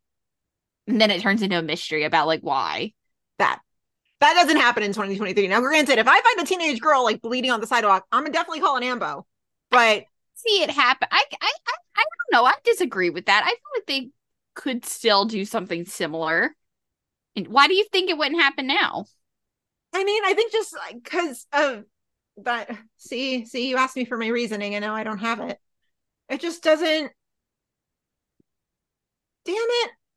You stumped me. It just doesn't seem like something that happens in 2023. Maybe I'm looking at it as a woman, right? And I see and when I when a situation like that comes up, Because you feel like there's like the man's like motives are going to be questioned on why he's bringing like uh, people are going to be like, oh, how did he find her? Like, why is he the one? You know, right? So and I especially when it's like he's not her father. It's like, oh, well then how? You know, like because of that situation. Well, yeah, I think as a man, he's definitely going to get questioned for sure. But I also think that, I mean, I think I might be seeing it as a woman where, like, if I come across a situation like that, I'm absolutely going to call an ambulance immediately, right? Like, let's get that straight. But I'm not going to be quick to dive in and help because I'm a woman and I'm worried that what if this is some sort of like scam or like trap? Hmm. That's true. I mean, I guess I could see that. But I feel like we've had a situation like this recent, relatively recently on Med. I can't remember, but I feel like there's been there's so many cases I can't keep up. But It's been so long since we've had an episode of Med. I hope that reasoning came like made sense though, because like I just it, it's hiatus, guys. Don't throw tomatoes at me, please. I've missed you all. yeah, I don't know. no, I feel like that makes sense. I eh, not my personal belief, but I feel like your what you said makes sense. I th- yeah, I think I think a man is definitely going to get questioned, like, and not even like in the general sense. Like I think they're going to come at them like with a suspicious tone. I don't know. The world's fucked up. Carry on. So, yeah. So, of course, they take the girl, they examine her out, and Natalie's like, this girl just had a baby. And everyone's like, wait, what? And she's like, yeah, like the umbilical cord can just be caught. Like, she probably had a baby like literally five minutes ago. So, Connor and April go running to where the guy found her, and they find the baby in the backpack. Episode two. Yeah. Yeah. So, and this is what I say. This is where you get like Ethan. So you get a lot of judgment from Ethan. Ethan is like hardcore. This girl fucked up. Like, what the fuck was she thinking? Like, I Ethan is like hardcore on that side. And I feel like we always had a little bit of judge Ethan, but I feel like this is like way out there, even for Ethan. It really is. And and this is something I, I posed the question later in the outline, but we can just move it up to now. Is that something they never tell us is how far removed he is from the Navy? Well, he, they talk about how he's in the naval reserves. Right. but they never tell us like how far removed he is from active duty. Because I feel like in this episode, he has tunnel vision of just like, there is right, there is wrong, and every action has a consequence. And he's like stuck in that mindset. So I, I, I wish they had told us of like, hey, you know, he's only been out of the Navy for this many years, because that would have made a Mhm. lot more sense. Yeah. I'm sorry, I was trying to look up naval reserves, like, you know, how I was trying to see if I could find any ma- information based on the fact that he said he's in the Navy Reserves, you know, if that would tell me anything, but I don't think Mhm. it does. Anyway. So yeah, so he asked April where they found the baby, and he just again he like gives the girl a look, and she's like, you know, she ends up being 14. So like of course she's feeling everything that Ethan's throwing at her, and she's like embarrassed and scared, and it's just like, Ethan, come on now. Like you have your feelings, but keep them inside. Mhm. So, yeah. It ends up being so Natalie and Ethan are in there, and you know, she still has to deliver her placenta, and you know, they're trying to get an OB attending down there, and they're like struggling. So Ethan's just like, I'm just gonna do about it, and he decides to deliver the placenta. Which I And feel he's like like, is oh, I've done one thing- before. Yeah. Yeah. that's the last thing this girl needed. Yeah so after Nat talks to, um, I felt like her mom is in prison. I think it's Oh, the, um, sister, the sister. Yeah, yeah, yeah. Um, because she's like trying to find her family. Her mom, the girls, the the girl's mom is in prison. The dad's like gone. So sh- and Natalie finally gets a hold of the girl's sister. So she and Ethan and Connor have this lovely chat on the roof. She's 14 years old, a kid. She's scared, alone. What about the family? Her mother's in prison, father's long gone. She does have an older sister living in Champaign, though. I left a message. Here's the thing she was two blocks away. Two blocks. I mean, maybe she was trying to make it here. Is that what she said? She clamped the umbilical cord. She did not mean to harm that baby. Right, put him in a backpack, leave him in an alley. That'll keep him safe. It's not that cut and dry. She was delirious. She left her baby to die. It's exactly that cut and dry. She's a child. She wasn't ready for any of this, right? People come here for help. I try to leave my feelings out of it. Well, that's convenient. But you don't understand because you're not a woman. Don't give me that. People need to be held accountable regardless of sex. This is a safe haven. She could have dropped the baby off, no questions asked. So now you do have feelings? She's got to live with this for the rest of her life. Do we really want to punish her as well? You're talking as if there's a happy ending where that baby survives. That baby is going to survive. And if he doesn't, then what that girl did is murder. How are you gonna feel then? This scene is better than I remembered it. It's really interesting, and especially because I feel like that's like one of the few times we've ever seen this pairing. Like, I feel like when was the ever, when do you ever remember, besides this moment, seeing Ethan and Connor and Natalie in a scene together? I don't. Yeah. Yeah, I don't. But the I yeah, I, there's a I love this scene for like rewatching it. I was like, this is fantastic. Like, Yeah. I feel like Connor should have stepped up a little more. Connor was being kind of like like, he was trying to play the middle, and he needed to just like kind of pick a side. Yeah. Yeah, because he was just like patients need our help. I just keep my feelings out of it. And then he's like, oh, but then like Ethan will say something. He's like, oh, well, I go on this side. And then it's like Natalie's sister. He's like, oh, yeah, that's a good point. I'm like, Connor, like, pick your lane, bud. I loved though. Natalie's like, you don't get it because you're not a woman. And Ethan's like, don't give me that. And then like Connor says something and she's like, oh, so you have feelings now. Yeah, Art. It's so good. It's really good. But this is really bad stuff from Ethan. It's really bad. Like really bad. It's not a good look at all. No, it's not a good look. I it's not good. I feel like if we if we don't have like eight other seasons and like don't understand him as well as we do now, like just going from this this like one episode, we only had him for two episodes. Like we look at this and we're like, wow, this character is an asshole. But I even feel like this changes quickly. Like I'm trying to even think about like later season one, and I feel like he's not like this at all. He's not Like, I this feel like- rigid in his thoughts. I feel like sure. he changed relatively quickly, or started to change relatively quickly. Yeah, because they probably realized that like we can't have a character that everybody and their dog hates. I mean, true. True. Yeah. So the girl, which I can't remember her name right this second. Erica. Um, yes. Erica. She started hemorrhaging and they're like, you know, she still must have retained products. And I was like, what the fuck does that mean? Yeah, I googled that one. I googled it. That is the medical way of saying that they did not get all of the placenta. That is how we medically say that. At first, I thought they were talking about like period products or something, and I was like, that doesn't really make sense. But I was also like, she's 14, so like, if she, I, I, I don't know what I was thinking, but I thought the captioning got it wrong, and so then I googled, and it that that is exactly what it is. Can we come up with a better way to say that? Because like, that is another instance of the patriarchy being reflected in medicine. yeah, Products. Yeah, it's just not a great no, term. no. But yeah, Ethan done fucked up. Yeah, yeah. He done fucked up. Oh, the man fucked up an OB procedure. Imagine that. Well, I mean, there are men OBGYNs, but still, Yeah. this is why you don't do things without proper training. Let's put it that way. But also, okay, so so is Ethan only a resident in season one? I the whole chart, I like I'm like deciding that as we're going through this, I'm going to make like not a chart, but like because I've always wanted to go back and watch from the beginning and like actually write down like biograph like facts. So then once we get to like season eight and they're like, oh well, Ethan was never in the Naval Reserves, you'd be like, ah ah ah, just kidding. Yes, he like, was. Yes, he was. We're basically doing Connor's job for him. Yeah, trying. Yeah. Um, not as good, but trying. yeah. So I think so, but then I'm like, but when did he become an attending? Also a Wait, good no. Because yes, he has to be. Because doesn't he become chief resident? Yeah, Isn't that and that's like thing? a more recent season. I don't know how about recent. I want to say that was like season four or something. Oh, I was thinking more like five, six, but yeah, about about that time. Or was it five, six? I uh I mean I All the seasons. you're better with together. the timing than I am. All the seasons blur together. They do though. They do. Now I'm like, when was Ethan a res- chief resident?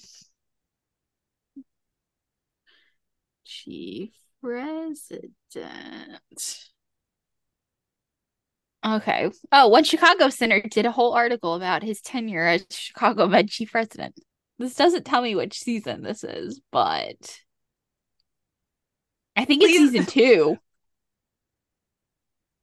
Yeah, because it's like talking about his military expertise, and they're like, first to deal with a loaded gun inside the patient, which we covered, and then the panda. I, I feel like that's season two.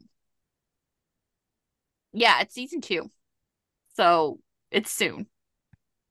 Which is not where I thought it was. I thought it was like four. Point being, yes, the answer to your question is yes, Ethan is only a resident. Did you catch the side eye that Nat gave him in surgery? Uh, yes. Because she's like basically that's like her version of I told you so. oh yeah. Yeah. She was shooting So- daggers at him. And then you get the DCFS lady, Madeline, and I'm like, and you pointed out this in the outline, but I'm like, yeah, it does feel good to see some familiar faces that like from little minor roles. I'm like, yes, this person's still around. Mm-hmm. Um, like you get like one tiny glimpse of Doris, and I'm like, yes, Mm-hmm. like Doris has been there from the beginning. Love it. Um, but yeah, so she's like being super hard ass, and obviously the whole thing, and Ethan's point through this whole thing is that based on how the girl left the baby, if the baby doesn't survive, it could be theoretically considered murder, and she could go to jail for basically the rest of her life. And Natalie's whole point is like, no, that wasn't what she was doing, and she's only 14, so like, hello. And of course, Madeline's like trying to point out the hard facts, and it's like, what? Yeah. So, you know, basically, Nat. I mean, Madeline is very convinced that the girl's going to jail, and Goodwinter's like, "Hello," and Natalie's like, "Hello." And Natalie's going full Natalie. Oh, this is where she goes full Natalie, and especially when she comes in and Goodwin and Madeline are talking, and Natalie's like, "Oh, well, I went through the trouble of finding the girl's sister," and blah, blah, Goodwin's blah, like, blah, "Nat." blah, blah, blah. Nat, stop. like, and I'm like, "This is such a Natalie thing, such a Natalie thing." yeah. It's so bad. Um, and then of course Connor gives it to Ethan too, and Connor's like, "Yeah, dude, you fucked up. You really Um, fucked up." I miss Connor so freaking much. It's yeah. Oh my god. I I just uh, yeah. Well, and like non-god complex Connor Like I I kind of love it. I mean, I miss God Complex Connor too, but like this version of Connor is like so good. Colin is just so fucking talented. Oh yeah. I just feel like the Broadway actors, like once you act on Broadway, like everything else is completely effortless for you. Yeah. And so he just like makes it look easy. I don't know. I just miss him a lot. Yeah. So then, of course, Ethan ends up talking with Dr. Charles, and of course, it solves everything. And then, you know, he doesn't even really give any advice. He just kind of lets Ethan come to his own conclusion that having emotions isn't always weakness. So, of course, when the cops come for the girl, um, he tells her exactly what to tell them. Um, he like runs in, he's like, This is exactly what you tell her, or you know, tell the cops when they come. Um, and I thought that was like a really good moment. That like they he had that moment of like, no, fuck, I'm wrong. Like this is what you know. He like had that moment where he realized he's like, oh fuck, like this is He this is actually he actually let himself feel what he was feeling and acted on it, yeah which is not something he typically does, and I, he liked it. yeah. And so then you get Burgess and Roman coming for Erica. And it's so funny because like obviously we've talked about how like Med is obviously the last of the three. So like you the fact that we already have Burgess and Roman and like it's Med's second episode, it's like, okay. Yeah. Um, and of course they come for Erica and Erica's already gone. Um yeah. Yep. So Ethan catches up with Dr. Charles later. Oh yeah. And they have this moment and it's like, well, how's that sitting with you? And it's like, I thought I'd feel worse. Dr. Charles worked his magic and he didn't even like he just asked questions. Yep. In typical Dr. Charles fashion. Love it. I love it. You The one time he's not being an asshole, because Dr. Charles also really sucks in this episode. he was kind of a dick in this episode. We'll get there. We're, we'll get there, yeah. Yeah. You remember how in the backdoor pilot they tried to make him a pothead? Yes. But that was funny. That was funny. This is like him just kind of being an asshole. Mm, mhm. Yeah. I also love that time that we did trivia with like Nick and Joe and Marina, and we asked them like that that question, and Nick was like, "No, that's definitely true." Mhm. like that, he definitely remembered that. I love that. Okay, Yeah. so Sarah and Dr. Charles. Sarah, name we have not said in a long time. Every time I watch, which I have a feeling I'll be saying this a lot, every time I watch an episode with Sarah Reese in it, I really don't like her. Like I really, I just like I can't get, I can't. I'm just like I'm glad she was like no offense, I'm glad she was gone. I think that's fair. She was kind of a wet blanket, wasn't she? She's just so like literally every time I'm like, I don't care. I, d- I don't care. I, I just I cannot. I, I don't I don't care. I could see that. Yeah, I can see that. So Sarah gets an older lady who fell and sprained her wrist, and this woman just basically keeps talking about how she wants to go to the beach. Uh, so she gets Dr. Charles to do a consult, and again, we just just the way they talk to each other. Just listen to this clip. So, it didn't occur to you she might have dementia? That name didn't mean anything to you? Connie Francis? Should it have? Oh, I'm so damn old. Just call her contact. I know we've talked about this before. I would not have recognized the name Connie Francis. Would you have? No. I still didn't recognize it, and this is like the second or third time I've seen this episode. Yeah, I would have had no idea. Yeah. No. But when he's like, "Oh, I'm," he's like, "Oh, I'm so damn old. Just call her contact." I was like, "Dude, Bruh. yeah, not great." not great not great so they find the husband and you know they release her and everything but on the way out they realize that something else is going on. And so um they're they're start they start testing her for other stuff. And while they're doing that dr charles and the husband start talking. And the husband keeps a photo of them like a hard copy of a photo from the summer they met in 1960 that is so cute. It's really cute. so cute. So yeah they you know they do the test whatever. And then uh you know the husband's like how did i not catch this? He's like beating himself up over it. And uh, dr charles says something really good here. He just goes you know sometimes when somebody that we love gets sick it's very easy to lose sight of the person and see only the disease. Remembering that our loved one is still there is not always easy. Wisdom from dr charles. But that's the same line that Sarah repeats in the beginning, right? I well, not quite.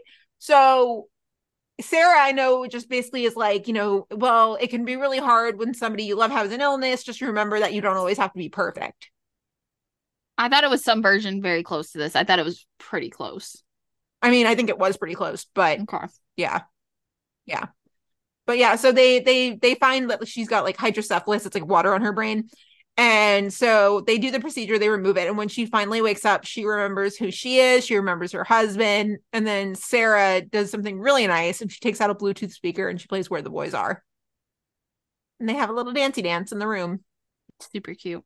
It is super cute. Yeah. So that whole thing ends with her on the bus, just kind of smiling to herself because she's like, I did good today. Mm-hmm. Yeah. I miss when these shows used to end with like those kind of endings. Yeah. yeah. So, and then last up, we've got Connor, just little something. They're just kind of planting a seed here to come back to. Um, but tiny little Connor thing. Go ahead, Brenna. Yeah. So basically, in the beginning of the episode, Maggie hands Connor a note about a call he received, you know, from his dad, and he immediately trashes it. He's like, "Fuck this shit. I'm done." And towards the end of the episode, you get this random guy who comes in and starts talking to Connor about how his boss wants to see him, and then he takes him outside, and obviously we realize that his boss is Connor's dad, and we get this. You wear the scrubs well? I'm glad you approve. Long time. Got a couple of minutes? We can go grab a coffee, maybe catch up. Working. Ah. You know, I took it as a good sign that you'd come home, that maybe you'd work through your issues. My issues. Come on. Let it go. Let's move on. You're still the same, aren't you? It's untouchable. Let me tell you something. When you left this town, Connor, I was deeply hurt. Yeah, you asked Claire. But right now, I am willing to put all that behind me. For the two of us to start over.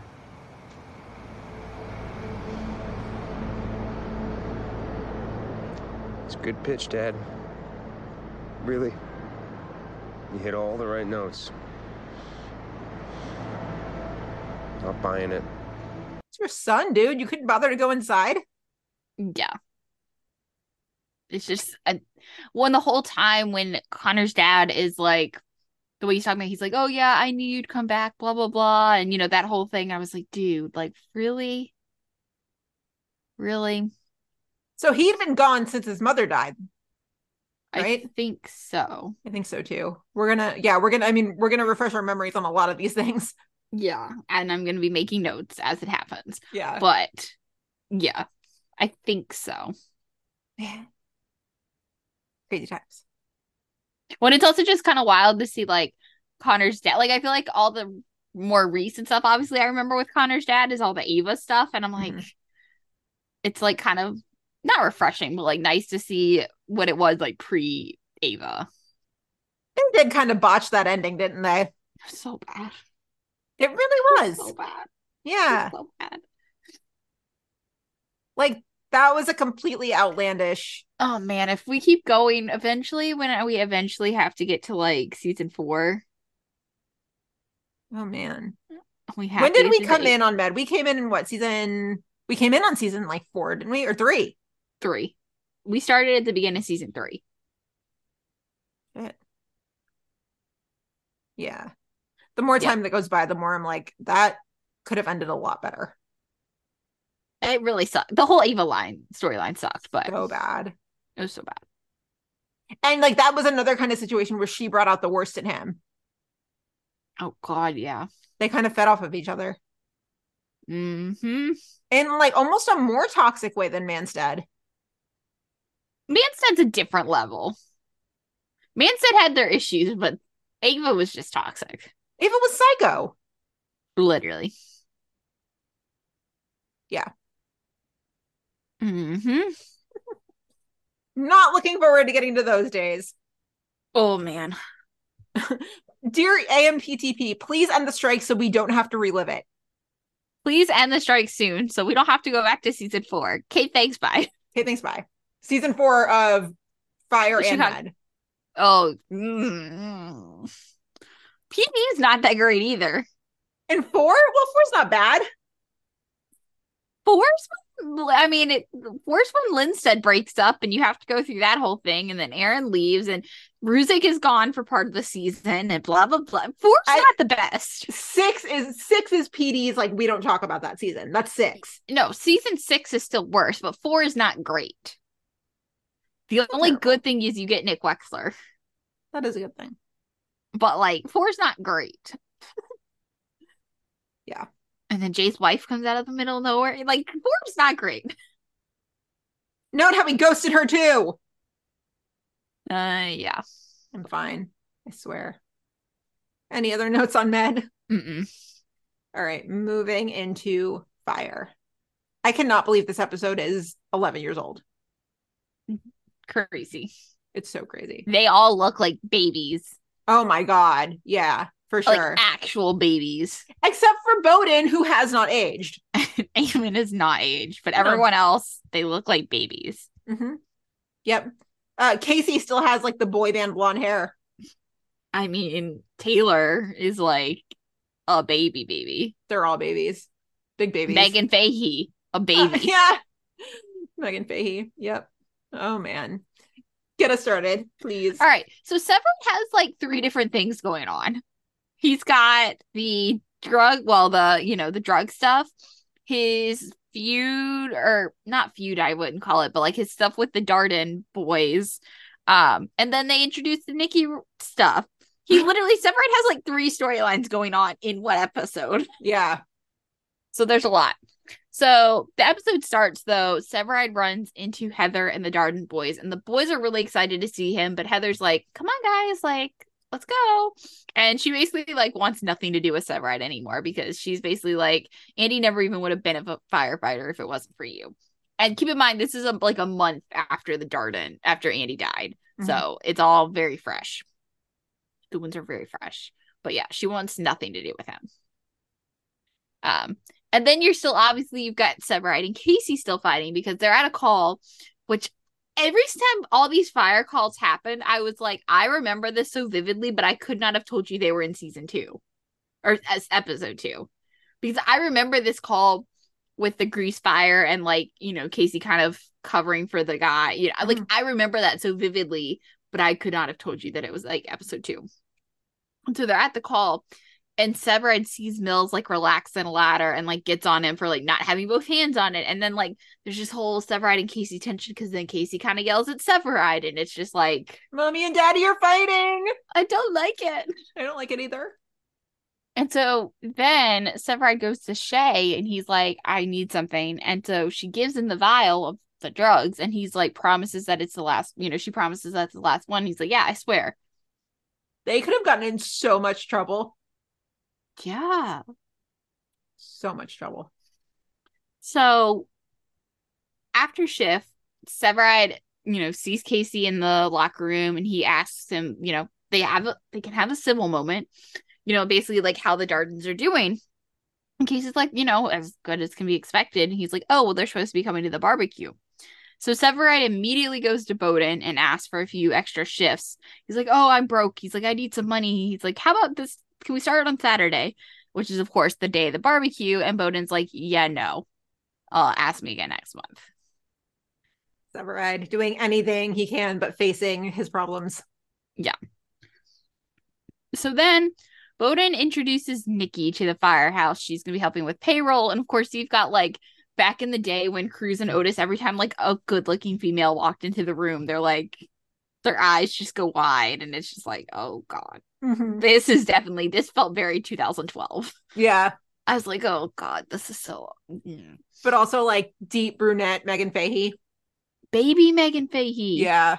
Baby, baby, baby. hmm anyway so nikki of course gets and she's you know just being all sweet and boden's like yeah her dad and i are really great friends and yada yada yada you know etc so then they go on this call where basically a construction worker ends up having his leg trapped and again i remember this call very vividly i did not remember it was episode two Yeah, I no, I remember this call. I remember the first time I watched this episode, like I hated it. I was like, this show's not gonna last very long. Um, famous last words because this call actually bored me to tears when I first watched it. But rewatching it, I have a question.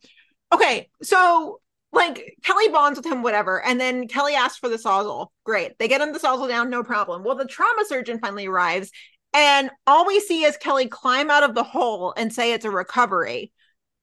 Did are, are they trying to imply that Kelly put this guy out of his misery? I think he was they implied that he was trying, he was going to, and then I think he passed before he got to that point. But he had the guy's blood on his gloves. Uh didn't he wasn't he wouldn't he have been bleeding from like wherever the rubble was like crashed on him? Not necessarily. I mean, but he was coughing up blood, so that's like Yeah. fair. But No, I think they imply that. I don't think he did, but I think they imply it. I think he just died because of internal, you know, bleeding and you know, because like at that point they're like, oh, the trauma surgeon's like 15 minutes out, and Kelly's like, we don't have that time. Like, Yeah, we so don't have why- 15 minutes. So I think asked he just died. Yeah. I hope so, unless there's like a way darker version of this show that we don't know about. Yeah. but anyway, so like you said, so this construction worker and Kelly, they're bonding, and the construct the guy gives Severide some advice, and he's like, "Don't wait too long to get married." And I'm like, "And look where we are now." Yeah. I'm like, "We've come so far," but also Kelly may be ruining his marriage. We don't know. TBD. There's and one thing at a time. I know. Anyway, so basically everyone at the one of the things that's going on is like basically everyone has to sit through this like whiteboard presentation from the brass about the Darden call and like basically like what they did wrong. Well, it's like, not just the, it's not the brass, it's the chaplain. No, it's not. Yes, it is. No, that's Chief Chikerotis. I could have sworn that was the chaplain. No. No, that's that's Chick, who's like a real life. Yeah, and he they call him Chief Chikerotis on the I could have sworn that was the chaplain. No, it's definitely not the chaplain. This is what happens when these episodes are 10 years old and you're revisiting them. yeah, no, definitely not the chaplain. Um, but yeah, basically, it's like this is what you did wrong, and like this is how you could have saved him, and it's like, oh Jesus, like that. I I could not sit through something like that. Me neither. And I I completely understand why Sev walked out. Yeah. Something I mean, it's already haunting you. You don't want to like have it rubbed in your face again. And then he basically he walks immediately right out of the thing and goes straight to the bathroom and ejects his shoulder. Yeah. Yeah. Yeah. Um, so fast forward to the barbecue, the Dardens show up, and Severide is like, "Okay, I'm gonna go talk to Heather." And so he tries to talk to her, and again, she kind of like shuts him down. And stuff like, you know, Andy loved being a fighter, fighter. Like it was our dream since we were kids. And Heather's like, he worshipped you. Like, are you sure it just wasn't your dream? And then she like walks away, and I was like, It's easy to forget that like Sev and Darden grew up together. Like they knew each other from kindergarten. yeah. They knew each other way before Casey came into the picture. Yeah. Yeah. Um, yeah. So then, of course, like Nikki kind of interrupts and she like tries to flirt with Severide and he like blows it off. He's like, I'm just really not in the mood for this. But then, of course, he can't ignore her because he's back at home, like watching the Cubs game. And who shows up? Our girl, Nikki. Mm-hmm. She like has his jacket. And my first thing is like, so she's already like looked up his address. Like, for, she's like day one on the job and she's like, let me look up where Severide lives. That's how everybody communicates on these shows. There's never a call or text. It's just showing up at their door. Yeah. And even then, she's like trying to put the moves on him, and he like surprisingly stops it. And he's like, no, like, we're, we're not doing this. Surprisingly, definitely being the keyword. Yeah. Um, but basically, the episode ends with Severide going because throughout the episode, you kind of get these moments where Severide like takes a call and he's like, "Yeah, I'll, that sounds good. Like, I'll meet you there or whatever." And like, kind of, you're like, "Who the fuck is he talking to?" And then you realize he the episode ends and he goes to visit the construction worker's wife, and he shows her this video that he made of the worker guy, you know, as like his last wishes to his wife. And this moment is just really sweet. Georgia, my love. God, I wish I were better at this. Oh my God. I made a lot of promises to you over the years. S- some were harder to keep. I promised you. House in Provence. I'm sorry we never made it there. You worked so hard on that French. But any promise that I ever made about you, about how you were the, the final piece to my puzzle, those I kept today, every day. I know, I know what you're thinking about Kelly here because I thought it too. He's exactly the son that I pictured for us. And if it weren't for him, I wouldn't have had this chance to say goodbye. Oh, my love. Do you remember how I made you promise me that you'd let me die before you?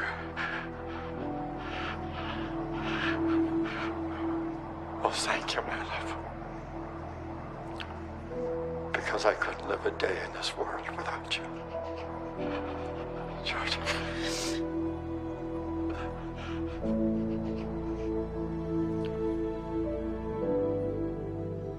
Mon amour.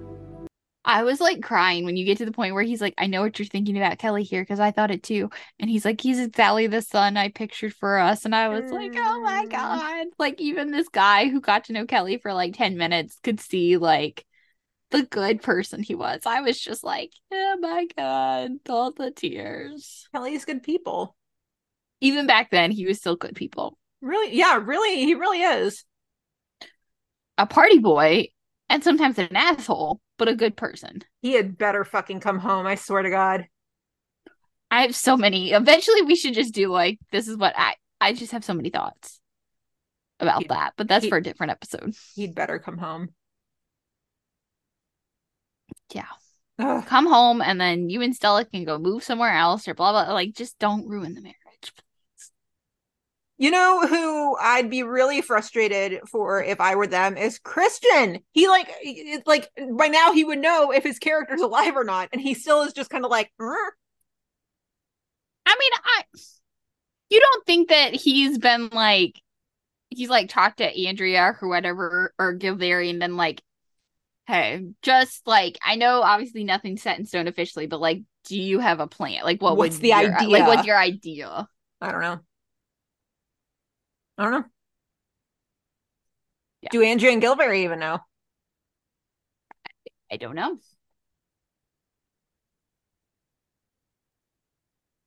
Question Ugh. marks everywhere. Yeah. It's so crazy. Yeah.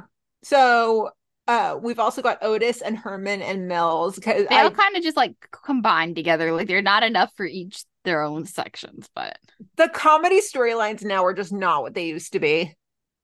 no. I do I do miss Otis getting like hyper fixated on things. I do feel like though I actually do like there are some really good ones in the beginning, obviously. Then there was like a dull period, and then I feel like eight, nine, and ten. I feel like were like good comedy storyline seasons. They were. Like there's some really good like ones in the later seasons too, though. I would love, love, love if we could get like a Kuzumba like reprise in season eleven. I feel like 12. it has to What are we going 12. into? 12. Whatever season. I, I I legit like don't know numbers now. It's been so long. I'm like, I feel like I feel like eventually someone's gonna have like I feel like before if Joe were to ever leave the show, like I feel like they have to give it to us one more time. Joe's never leaving. Don't put that in the universe. Like, oh hobby like let's take you like you- I feel like they gotta work hobby into it somehow. Like father and son Zumba. yeah. Yeah. Oh man. So yeah. So Otis is basically questioning why 81's symbol is a goat. Because it's weak in his opinion. I, I miss his little like hyper fixations. It's just funny. So yeah, so he asked Casey, and Casey's like, Yeah, well, 81's first fire years ago, it was at a goat farm in Little Italy.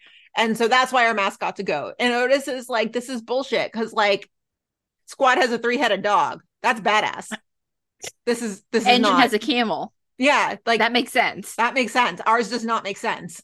Yeah. And So Herman comes back after his injury in the pilot and he plays a prank on everyone. He's like, oh, he like comes in with a cane. He's like, they nicked a nerve in my leg. I may never walk again. And then I honestly forgot they almost killed Herman in the pilot. Yeah. Yep. Uh, Like, think about how, like, if they had actually done it that way, like, think about how different this show would have been. Oh my God. If you don't have Herman as like the heart and soul of 51. I I can't wow. I don't even the show would be like the show would not be the same. No, I just like, I, I honestly really forgot they like, they kind of went, almost went there in some mm-hmm. ways. Yep. Yep. Yeah. They did that. So yeah, so after they come back from the shift, the Herman kids, who are kids, There's four of them. because Kenny's not even born yet. Nope, there's four of them. Like, they're such babies. Oh my god. Literal babies. Like Annabelle's a Annabelle. Oh, Yeah. like, what the Teeny tiny little itty bitty babies. Lee Henry is like maybe 10. They're such babies. I know. It's it's crazy. It's It's so crazy. really cute though. Oh my god. Yeah, so the the Herman kids like made a drawing and it's like kid art for Shay and Dawson saying like thank you for saving our dad. Yeah. Oh my god, it's so cute. They're so bitty. They're so bitty bitty. Yeah. So Otis wants to design a new crest, but Herman loves it because it's all about reversing the Cubs curse. So basically everywhere Otis goes, he gets a different answer. Yeah. So yeah, he's like, oh, this just like reverses the Cubbies curse because you know a goat owner cursed them, which is why they always suck because this is before they won their first Super Bowl in hundred years. Gina, Yes. did you just say Super Bowl?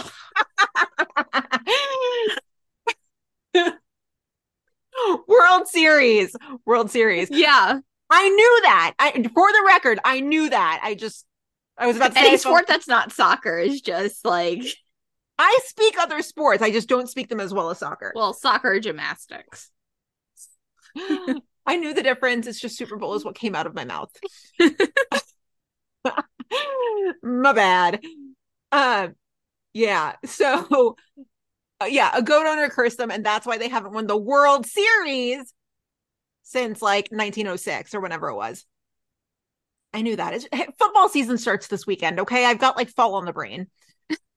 um, yeah. So then the guy, like, they're leaving shift, and the guys are picking on Mills. They're like, "Yeah, dude, like the picnic is dress blues, like full dress blues. Like it's really important." And so Mills is like, "Okay." He kind of like suspects that it might be a prank, but he's like, "I'm gonna roll with it. I'm gonna roll with it."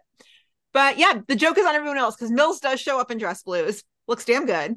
And a girl comes up to him and is like, Are you the captain? Uh, and then Otis like goes wingman and is like, he's like, No, he's actually the commissioner. so yeah, she's totally impressed. Um, and then like the way they all roast Otis after, they're like, You're his wingman now? Like, what are you doing? Yeah. So funny. So the next shift, Otis brings up the goat thing to Boden. And so Boden's like, yeah, it's named after Billy Goat Bukansky, the first chief of 51 and someone who was a mentor to me. Did you catch the Billy Goat part? Yes. Yeah. Yeah. Uh, so then they're walking away and Casey asks Boden, Casey's like, was that real? And Boden just laughs. Very funny. Did you also catch the tidbit with Boden? Because there, there was a little like factoid in there about Boden that I was like, wait a minute. Uh, when he's talking about Nikki, Boden says that he and Nikki's dad were in the Navy together. Did we know Boden was military? I think so. Well, I mean, obviously that. not before now we didn't, but like, I don't think we ever knew that. well, I mean, Like- obviously we had to have because No, but I don't think they ever like revisited it ever. Are you sure it doesn't come up in like even the like 9 11 episode? I swear I have never heard them mention it once, aside from in that episode. Because also, then why did we never get an Ethan and Boden scene? I mean, A million don't reasons, get it, but you know what I'm know saying. I mean. yeah. I mean, a million reasons why we didn't get a bone, you know, but I feel like we knew that. Maybe they do bring it back. I don't know. This is why we need to do this rewatch. It really is, though. Yeah, jot that down on your your like Chicago chronology. Yeah, I'm tr- I'm really trying. I want to make like for each character. I want to do it by character and like have like you know Med, Ethan, and then like that fact and then like the episode we learn it in. That's my plan. I like it. I like it. Boat so Boden's gonna be like Navy, and I got, I'm gonna go back and listen to Question that scene. mark? But yeah, Yeah.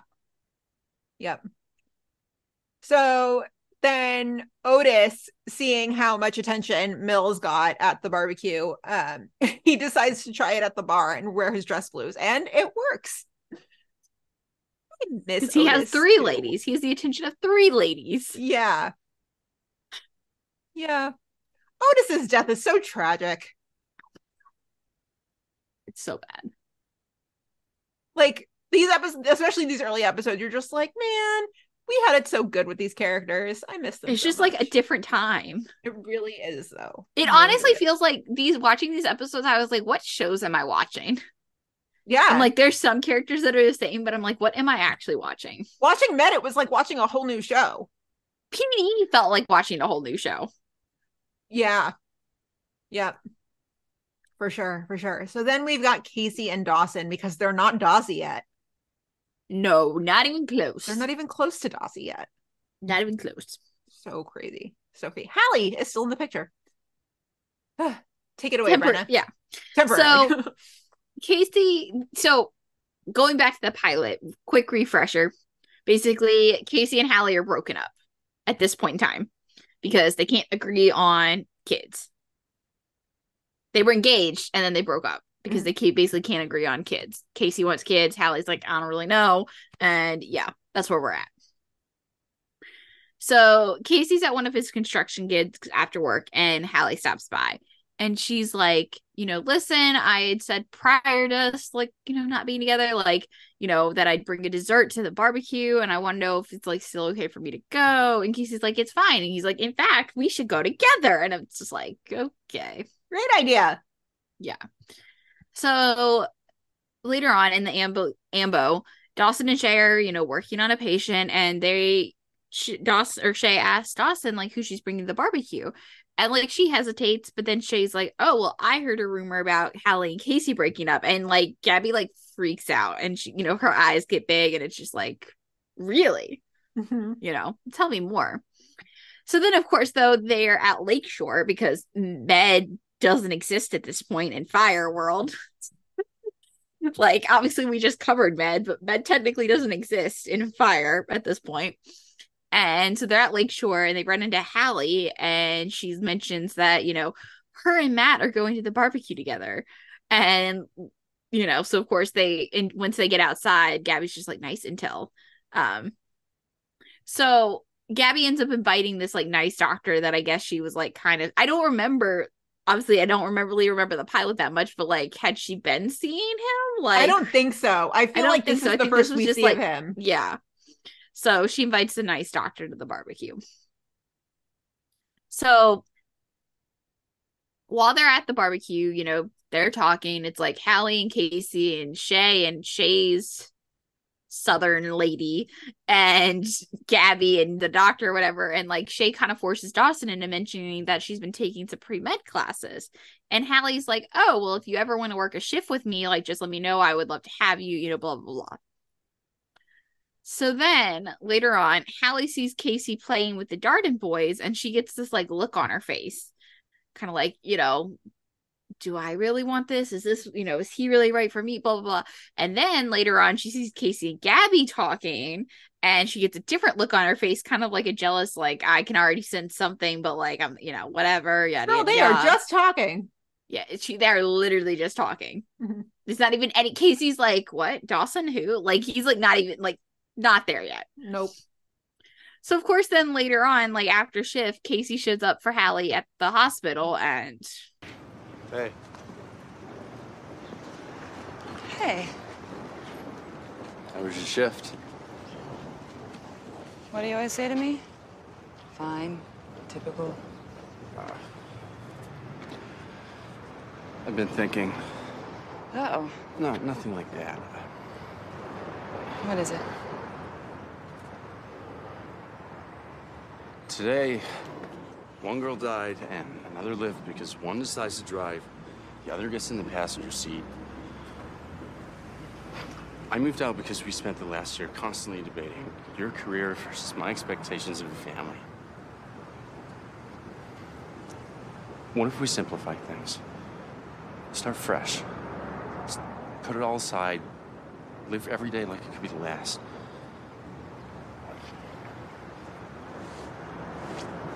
I'm saying I want to be with you. Yeah, basically they're engaged now. and then it's kind of crazy to think about the span of their relationship in season one because they go from like broken up to back together to broken up to back together, then she dies. like that's a lot in like 15 episodes or however. I think she dies in like 18 or something like that. Something like that, yeah. That's a lot. Yeah, it's a it's a horrible, no good, very bad season for Hallie. Yeah. Well, and then so the episode ends and like Hallie and Casey show up together to meet everyone at this bar. That's not Molly's because again, Molly's doesn't exist at this point, and it's like weird to think about the pre Molly's days. Like it's really weird. It really is. It's really weird.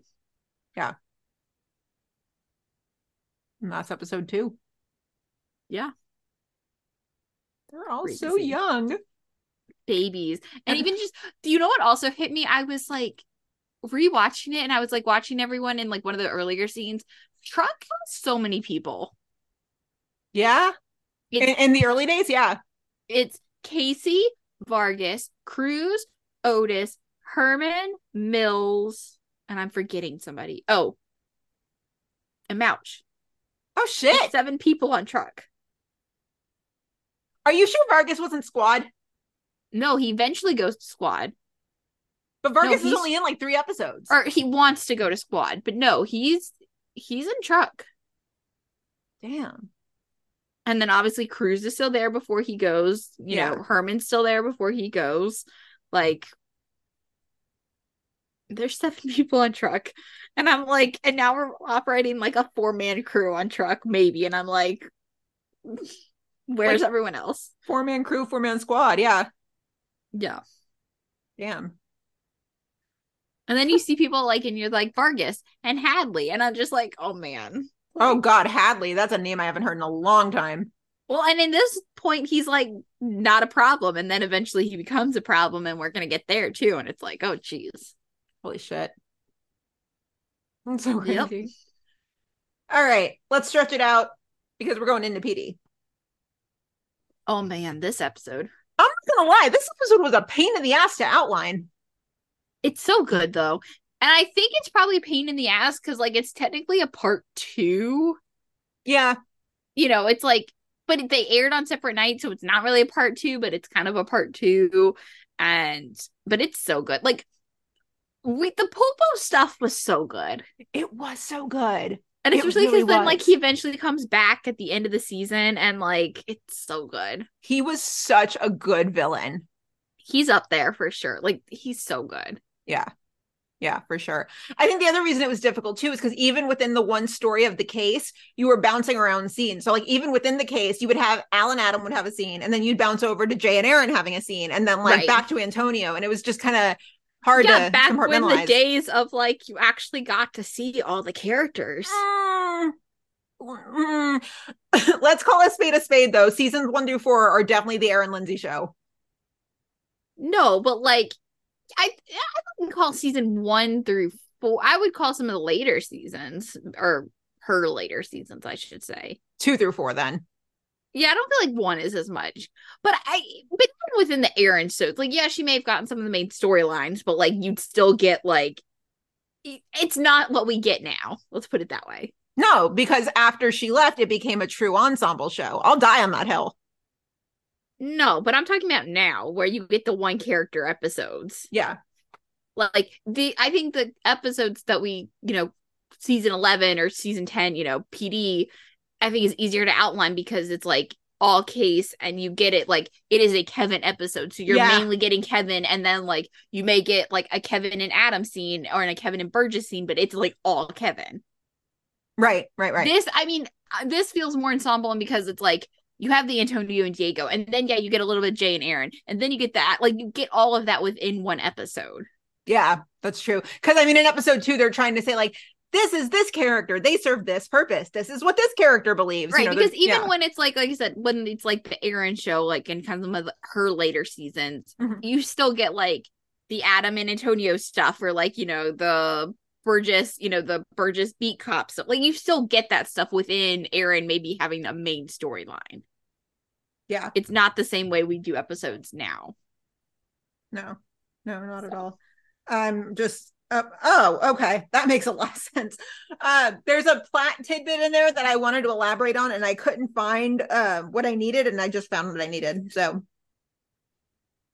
oh, that's funny.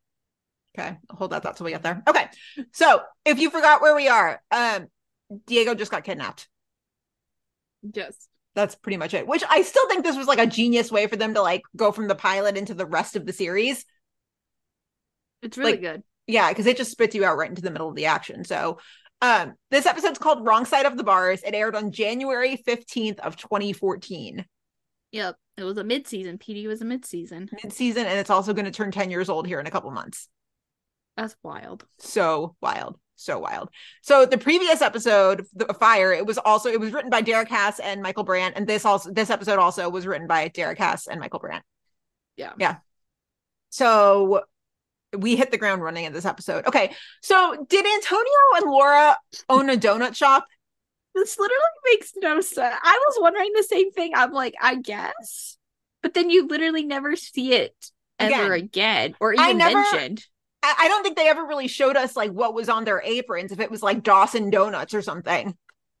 No, but like why else? I feel like if it's not a family business, then why else would like he be there? Like, right? Like if Laura's just working at some random donut shop, I doubt that uh Diego's just, taking like, out the trash. Yeah. Yeah. We literally never saw it again. Or even mentioned, not even just see it mentioned. Nope. It's just that one episode it existed. Yeah. Kind of like Laura being nice to Antonio. same thing. I was like, when especially she's like talking about at one point when she they're like, you know, she's crying or whatever. She's like, "You're the best dad to our kid," and I was like, "This does not hold up." And we're two episodes into the show. I hope they eventually got to like a decent place. I don't know about that. You think even now, like she still hates his guts? I feel like maybe I don't know about hates his guts. I feel like she'll never be like totally there for him. I hope that like him kind of going through his shit in seasons, you know, his drug stuff and whatever, like she had some sympathy for him and like maybe even if she doesn't still like him, then like she's at least like civil. You really hated his guts on the show. She really hated him. Oh man. Yeah. Yep. Yeah. So they're at the donut shop. This this donut shop we only see once that only exists in this one episode. Um, and a neighbor comes in with a note and it's all in Spanish. So Pulpo basically goes free by midnight or Diego dies. Yep. So Antonio goes to see Pulpo, and I forgot how like absolutely sinister Pulpo was. I meant to look the guy who plays him because he's so fucking good. He is good, and I did look him up, and I just don't remember his name. I'm looking it up right now, um, because he's been in what else was he in that I watch? Um, he was in Big Sky, but I don't think it was this most recent season because that's the only one I watched. I'm trying to see. Let's see. Arturo Del Puerto is his name. Okay, well, I'm gonna click on him. Let's see if I can find. Do, do, do. Where is he? What have I seen him in? I didn't watch For All Mankind. I haven't seen Westworld. I haven't seen Big Sky. I haven't seen Queen of the South. I haven't seen like any of these things. Queen Super of the South filmed here in Dallas. Yeah. I mean, I saw The Flash, so like maybe his one episode, but I wouldn't know him from that. Yeah, he's had like one episode here, a couple episodes there. Um, yeah, it depends on the season of Big Sky he was in, but I would have seen him there, but I didn't recognize him if so. Um, what is Godfather of Harlem about? He's been in a lot of things though. Yeah. A prequel to the 2007 film American Gangster. Okay. But he's so good. For sure. Oh yeah, he's fantastic. Like What I just love, which we'll get there eventually when we get toward that point in PD, but like I love that they bring him back at the end too. Like it just it's so good.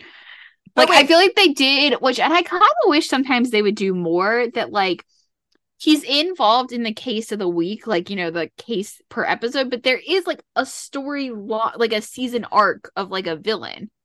Yeah. Because like obviously he comes back and then they kind of ruin it because he's not the finale. It's like uh, but anyway. Yeah. Um, Um, he's the episode whatever- before the finale, but Whatever Godfather of Harlem is, he is in it along with the guy who plays Lou Atwater. Oh, really? Six Degrees of One Chicago.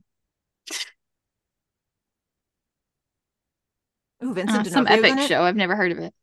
Is it epic? Okay. I was gonna say Oh, Forest Whitaker. Maybe I have heard of it. Giancarlo Esposito. Dang, there's a lot. of Chaz. Palminteri. Yeah, a lot of big people. Dang. All right. All right. Interesting. So good though. I forgot how good Pulpo is and the way that like Antonio is like, so you know, this is what's going on. And Pulpo's just being so sarcastic and he's like, maybe you should just do what they want. Like, yeah, oh, he's so just good. so good. Yeah. so good. so so good. So there are some little scenes in here that like are part of the case, but not part of the case. The pacing in these early episodes is so much faster. It's so much more enjoyable. Yeah, I um, think. I, I just think sometimes the current cases because there's the, the pacing is a little slower and there's like almost so many details because it's like all case. Yeah. I feel like sometimes it just goes so slow. I'm like, I don't care. This isn't all. Literally, I'll be like, this scene is all case and I don't care. Yeah, I can see that. I can see that. And in the early seasons too, they really drove home the team dynamic. They feel so much less like a team now. It's just yeah, like because you get yeah, an Atwater episode and you can go the whole time and not see Hailey. And it's like, yeah, Hailey's still there. Or like in these most recent season where Torres is just off doing like training and you're like, what the fuck? Like, where's Right. Torres? right. There are more so like five individuals who just happen to work together in these these seasons now. Yeah. Yeah. There. So a couple little scenes here. So we get an Adam and Al scene. So good. So good. Yeah. So Al is basically explaining to him how to go undercover. He's like, so you just need to pick a pair of clothes. This is what's going on. And Wendy, of all people, buzzes Adam's phone because Adam has still not told Wendy about what he does. Yep. Yeah. It's hard to imagine that there was ever a time like pre Kim for him. Him don't get together till like later this season. So like and I feel like Wendy's a big part of them kind of, you know, the beginning of the Kim and Adam stuff because at that point it's kind of like forbidden, you know. Yeah. So I feel like I, I feel like it's not hard, but like sometimes I'm like, oh yeah, Wendy. Yeah, yeah, no, for sure. I mean, at the end of this episode, when she pops up, I'm like, oh yeah, like he was engaged before. Yeah, that's right. Okay. Yeah. So the commander pulls Hank aside. I cannot remember this commander's name. I don't think it's Commander Fisher, but he's the one. No, the, Commander Fisher is that like white guy. the tall, skinny guy. Yeah, the white guy. This is the commander who, at the end of the season, like I don't even remember what season, his nephew is a cop and like gets in trouble in like some way, shape, or form, and then like they both end up dying. He's not around. I want to say Fisher comes in like two or three. Three, Yeah. maybe. Yeah, this guy's not around for long. No, but he comes back and then he dies. Oh, I can't remember his name. That's going to bug me. But yeah, so he pulls a, Hank aside to talk to him and Belden. And Belden is the guy who was in charge of major crimes. Basically, Hank is like, Hank blames this guy for Jules dying, Yes, is what it as is. he should. Yeah, as he should, because you know Belden didn't tell him what was going down, and so I I do love the way Voight just kind of like makes his point in this moment. How Belden's like, well, he basically accused me of killing Jules in front of the whole district. He's like, there's no basically about it. Yeah. Like, I did what I did. Um, and then Hank comes back at him and he's like, so what does it say about your police skills that they gave me the job that you wanted? Just kind of like throwing it in his face. The only Yeah. time I was rooting for Voight in this episode, but yeah, Yeah. So this this is basically the like you better get this right or you'll lose your job scene. pretty much. Pretty much. Pretty much. So then we go from that to baby Linstead. The early days of Linstead, Oh my goodness. where it's just like all banter days. and it's just, mwah. Yeah. it's so Yeah. good. So if the previous scene was like the you better get this right scene, this is the exposition scene reminding you that Jay was a soldier. Yeah. Mhm. I refer to this scene quite a bit because I the dialogue in this this scene is like so icky to me. I don't know if it's just me, but like people don't talk like that. I don't know. I think Sophia did the best that she could with this scene, but the dialogue is so icky. How she's like, I used to think that cops under Voight were untouchable. It just gives really bad high school theater monologue to me. I, I honestly didn't really pick up on that, but now that you kind of say it, I can see it. Yeah, it yeah, it just it gives really bad high school theater monologue. As a soldier, how did you handle it? It's just not doesn't do it for me. Sophia did the best that she could. She absolutely did, but icky. I honestly hadn't really thought about it, so that's funny. Watch it back, and I think you'll see what I'm referring to. Yeah, I probably will. Yeah. So they all go try to stake out this Milpas guy. This is another guy who is working under Pulpo, who they think might have something to do with Diego's disappearance. So they go stake him out. Poor Adam and Al. Like, why is it that Erin and Jay and Voight and all them, they get to be all cozy in the car, and Adam and Al are the ones who have to be like extra and undercover? Because they're just that's what they do. They do all the undercover, and it's so, like every time I just see, even in this episode, just like every time I see them undercover, I'm like, it's so good. Uh, yeah, yeah, kind of unnecessary in this instance, but like, I'll take it. Yeah, yeah, I'm not mad. I'm not mad. So Al walks away for a minute and Adam's by himself. And that's when he sees this Milpas guy come out. And so Adam approaches him, which like Voight is like, what the hell is Adam doing? Well, what did you expect him to do? You didn't tell him to stand down. This is just what you realize. So you're like, Adam is such a baby. He is such a baby. He doesn't know anything. He's been a cop for like two seconds. He doesn't think, he just acts. I mean, yeah, not that that hasn't really changed, but it real no, no. Nope. Yeah. But we wouldn't have it on either way. Yeah. No. Yeah. Um, so it just doesn't go well. The guy gets away. Erin gets hit with like some sort of pipe, which like, okay. Um, Antonio mad. Antonio real mad. Mm-hmm. Kind of laid the foundation for like the future Antonio Adam beef. Yeah, but I mean, I feel like this more more is like emotional, like because obviously it has to. It it really stems from just the fact that like Antonio wants to get his son back. Yeah, for sure. But then he also gets mad at Erin. He's like, never mind the person who let herself get jumped. Again, I think that's more though, like, I mean, not that I excuse that, but I think that's all just like him coming from, you know, he just wants, he's doing anything he can. He's desperate to find Diego. Yeah. Yeah. But also, Erin's brand new in her career too. Like, I mean, not like, not Adam new though. Not Adam new. No, but she's probably like the next newest. No, well, I'm trying to think like why you know that scene where she's like talking to Jay and she's and they're like, Well, I've been in this unit long. It's how Yeah. Jay says Jay says I've been on the job longer. Oh, Jay it's Jay that says that. So yeah, Yeah. which we know that, but Yeah. Yep. Man. So Jin finds a video because Jin, another character who got done so dirty. Yeah. Oh, have we ever ranked like when Chicago deaths? I feel like we have, and I don't even know if Jin cracked the list. I feel like or did we talk about it? We talked about it for sure because we're always debating who had the worst death between Hallie and Nadia. Yeah. Or I feel like there's a couple newer entries since then. Do we need to update the list of worst deaths? Yikes. Yeah, yikes indeed, for sure, for sure. So yeah, so Jin shows them a ransom video. Um, and Diego's just like, Daddy, help me. Like, I'm missing all that stuff. So they go back to the file room. They start flipping through CIs to see who can help them. And Jay finds Erin's file, which is clearly terribly photoshopped. Either that It's or they so just bad. like did not give the makeup job much of an effort. It's so bad. It yeah, it's bad. It's bad. So yeah, Jay just finds the file and is like, I'm gonna just uh clock that. Oh, speaking, I should have brought it up earlier, but speaking of bad Photoshop jobs, at the end of Med, the photo of Natalie and her husband, her dead husband, whose name I can't remember, Jeff. it's so bad. It's so bad. I don't think that one really stood out to me. I it I actually didn't think that looked that bad because I I did take a glance at that, being like, was this like terrible or something? It wasn't terrible. Oh, I feel like it looked terrible. Not nearly as bad as the one with Ethan's father and partner.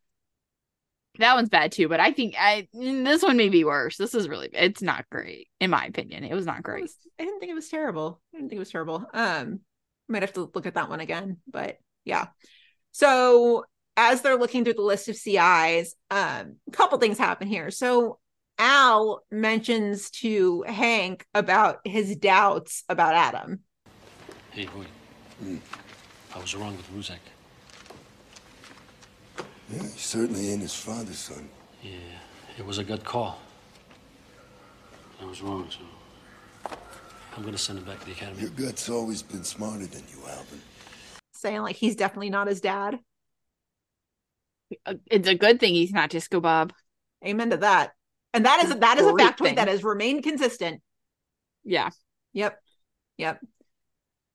And so um Antonio finds one of his old CIs from Vice. And I like this conversation between Adam and Al and Antonio because like they're kind of explaining how the show works, right? So Adam's like, How do you keep a CI? And Adam's like, Well, Antonio's like, That's really easy. Like, don't make them testify, don't lie to them.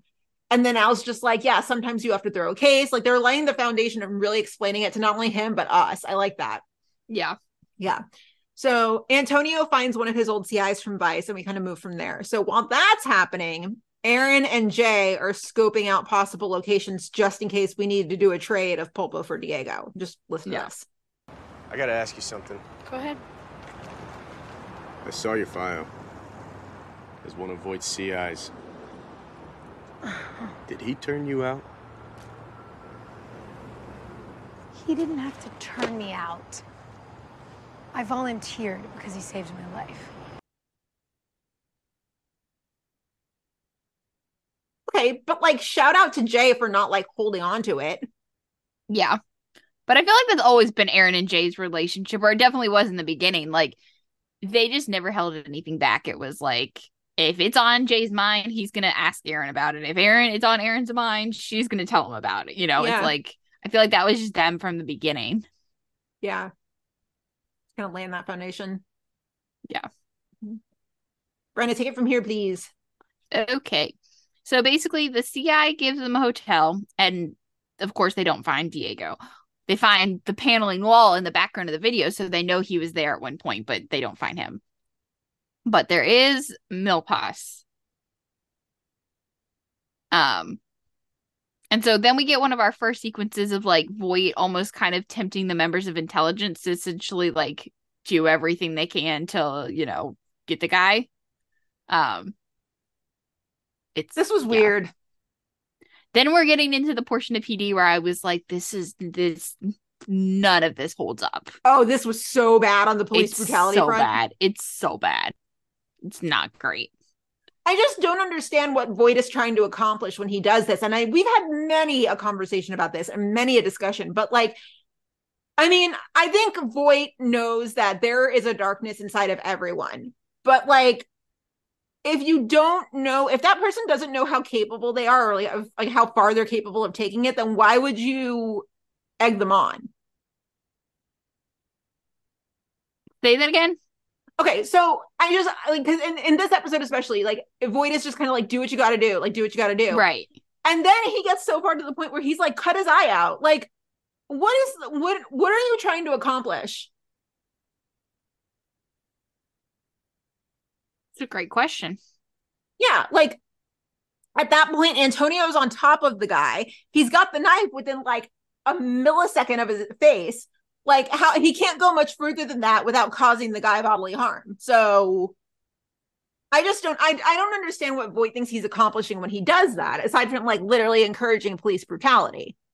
Well, yeah, that's I mean, I yeah, that's the point. That's how Voight Voight only knows that way of getting things done. And so that's what he he's building a team. That's what he's encouraging them to do. yeah i just like and, and that goes back to what i was saying before is like i think i think he realizes Voight realizes that there is a darkness inside of everybody uh but like that's not the place to test it you know like that's not the place to test it especially there was that episode like seasons ago with kevin and like the guy he's kevin's got a gun on the guy and Voight's just like i'm right here like do what you have to do just like do what you have to do that's not the place to test how far he's to go. I think though, and I'm not sticking up for this at all because I don't agree with Voight's methods. Mm-hmm. I think it makes maybe story wise a tiny bit more sense in season one because it's a new unit. These are new people to his team. He doesn't trust Antonio yet. He doesn't trust Jay yet. Like he kind of has to get a feel for who they, you know, what kind of cops they are, you know, what, you know, their role on this team is going to be. So, like, again, I don't agree with any of it. And especially these, it's just the the police brutality in this episode is just like, it's really It's bad. really bad. But I think story wise, it maybe makes a tiny bit more sense in something like season one than that episode in season whatever it was. I want to say like six or 7 hmm Yeah. But we've seen times when it's backfired. The whole Antonio debacle when Eva gets kidnapped. Yeah. Because, you know, Both Antonio kids has get both kidnapped. kids get kidnapped. Yeah. Yeah. Yeah. Also season six, right? Yes. Yeah, this is why we don't talk about season six. Season six is not great. It's a it's a disaster. Oh boy. I'm gonna go on my Antonio deserve better rant, but yeah. Oh, I remember that at the end of the finale. Oh God. Oh, I still it's still my like probably number one sore spot about PD. It was yeah, no, it was it Antonio was- deserved better because he's the person that basically started two spin-offs and blah blah blah. He- Jon Seda deserved better, and I just and you made we ever get to have like Jon Seda on the podcast, that's gonna be my like John, you deserved better. I know you're not gonna make a comment, but like, god damn it, I just have that's gonna be me one day. Yep. We'll just go in wearing like justice for Antonio shirts. Well, no, not justice. That's two on the nose. no, unintended pun. Horribly unintended pun. Antonio deserved better. Yeah, right.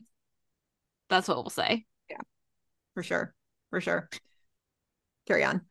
anyway, so and then of course Antonio goes so far as to like Milhouse is of course his first thing he said is he's like lawyer, and Antonio's like, nope, you ain't getting a lawyer, and it's just like, oh my god, That could get the whole fucking case thrown out right there. yeah. And this is where get, things get really bad because Antonio basically goes to Laura and is like, this is the, what Voight laid out for me. This is how we get Antonio back, and Laura's like, okay, it's not my favorite, but like, do it. And it's like, what the fuck? Well, okay. I if it's your son, like I I get you're not thinking completely rationally. No, I mean, yeah, I don't think Laura is her reaction would be like, yeah, like let's abide this law and, you know, let's follow everything by the book. Like I get it, but like it's also you know. No, I know. Um and then of course you leave it's like then we get a cage scene and then Antonio literally wraps a chain around his hand and like punches Ernesto in the stomach and it's just like oh my god. I can't get that image out of my head of Antonio wrapping the chain around his knuckles. It's yeah. Too much. I will say this episode was a it made it very like when I was rewatching it, I was like, I'm really glad that like Antonio didn't really end up being like becoming this person. That Yeah. he did end up kind of in one way becoming Voight's antagonist, you know, morally at least. I feel like that's definitely the furthest he's ever let himself go because like he doesn't even go back to that when Eva gets kidnapped. No, when Evan gets kidnapped, Antonio's in a whole Drugged different out, place. yeah. yeah. Yeah. Um and then of course, so basically he ends up getting they it basically ends up leading them to Union Station. So Erin spots Mateo and Diego on a bus. So basically they end up coming up with a scheme where Erin gets on the bus and they end up using the bus driver and creating this whole plot and yeah It's good. it's a, it's a really great sequence It really is. Yeah, it really is. How like they stop the bus and then you have Adam and Al dress up as like the bus drivers and well and just Yeah. how like they go from the whole plan of like they're all still at union station and they radio in the driver and you know Mhm. she's playing along like it's just it's really good it's Yeah. really good uh, it was really good. And Jay with the sniper shot. Oh, I Oh. miss those days so much. i know sniper Jay. Why was it so sexy? it never gets it honestly never gets old It really doesn't. It never gets old. Um, yeah, so basically Adam ends up ramming the bus so that Mateo loses his grip on Diego and then Erin catches him, Antonio takes Mateo down, and it's that's how we end up back with Diego safe. Yep. And then it ends with Burgewater driving Antonio and Diego home and they reunite with Eva and Laura and yeah, Babies. actual babies though. But yeah, the Pulpo storyline is so good. It really is. It really, really is. Yeah. Yep. So we had a little bit of Burgewater here because this is back in the day when we still had patrol, and oh, they're tiny little children. They're Oh my goodness. actual babies. Yeah. So Platt assigns their car, which makes two other uniforms laugh, and Kim's like, "What the fuck?" And so they get in the car. It smells really bad. I And- forgot this was so early. Yeah, yeah, I forgot this too. Um, so I thought this was so funny when they get in the car and Kev gets real serious because Kim's like, What did you do to Platt? And Kev goes, Kim, I'm gonna get real serious with you right now. Like, don't go somewhere if you're not ready. Like he like laid down the law for her. Um, it turns out Kim called Platt a house mouse after the whole stunt in the pilot of like tracking down her cousin's ring or something. Yeah. Yeah. And and then Burgess says she's like, sometimes my temper can hinder my ability to communicate. Oh my gosh. So the whole case happens, whatever. And at the very end, it ends with Kim and Kevin bringing Platt a hot dog from a Chicago staple called Hot Doug's. Okay, so I went Googling because I was like because there's like that moment she takes the bite of the hot dog and Kevin kind of gives her this look of like, this is weird. Okay. Uh huh. So, uh, uh, what's her face? Uh, Platt. I'm sorry. I was about to call her Amy, and then I was like, "That's her real name." Yeah. So, Yeah. okay, Platt's. I guess Platt's favorite hot dog from this place is called the Elvis, and so I had to go look this up, and I found it right before we started recording. Okay, so here we go. Okay, so the Elvis dog. Our take on the King's legendary favorite sandwich features house peanut sauce, crispy bacon, grilled banana, and real maple syrup on your choice of hot dog or bratwurst, and will be served for the very first time inside a delicious brioche bun. Okay, let's go over those ingredients one more time. Yeah. Say Peanut- that again. Peanut sauce, Uh-huh. bacon, grilled banana, Ew. and maple syrup Ew. on a hot dog. It Sounds gross. And that is class favorite. That doesn't surprise me, but that sounds gross. I, I'm just like the sweet and the savory I get, but like that, ha- I could like I think a whole one of that would just like fuck up my stomach. Yeah. I know Charlie would try it, no problem though. Ugh, that sounds terrible. It's kind of funny.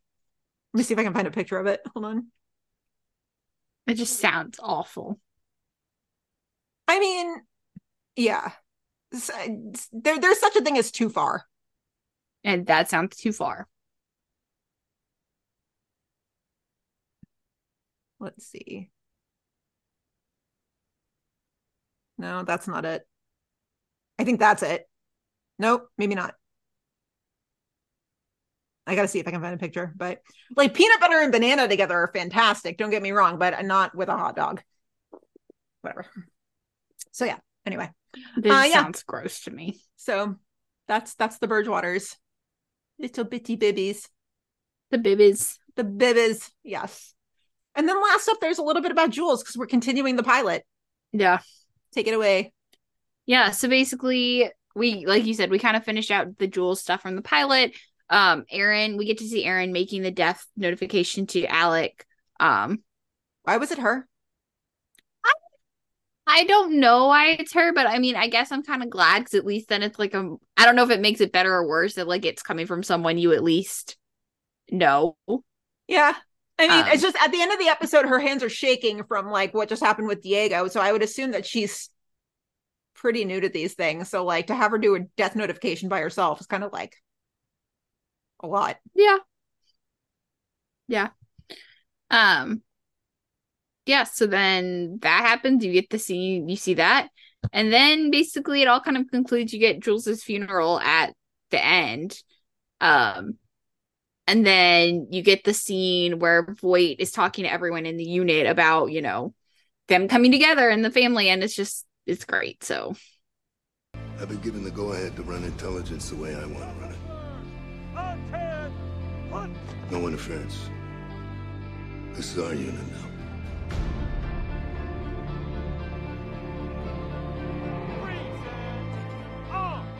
You do things my way our way. You'll unclip your badge at night knowing you did right. The police standing next to you are your family.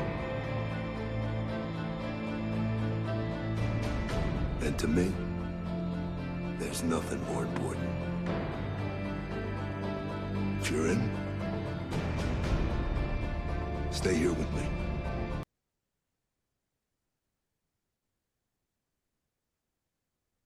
Yeah.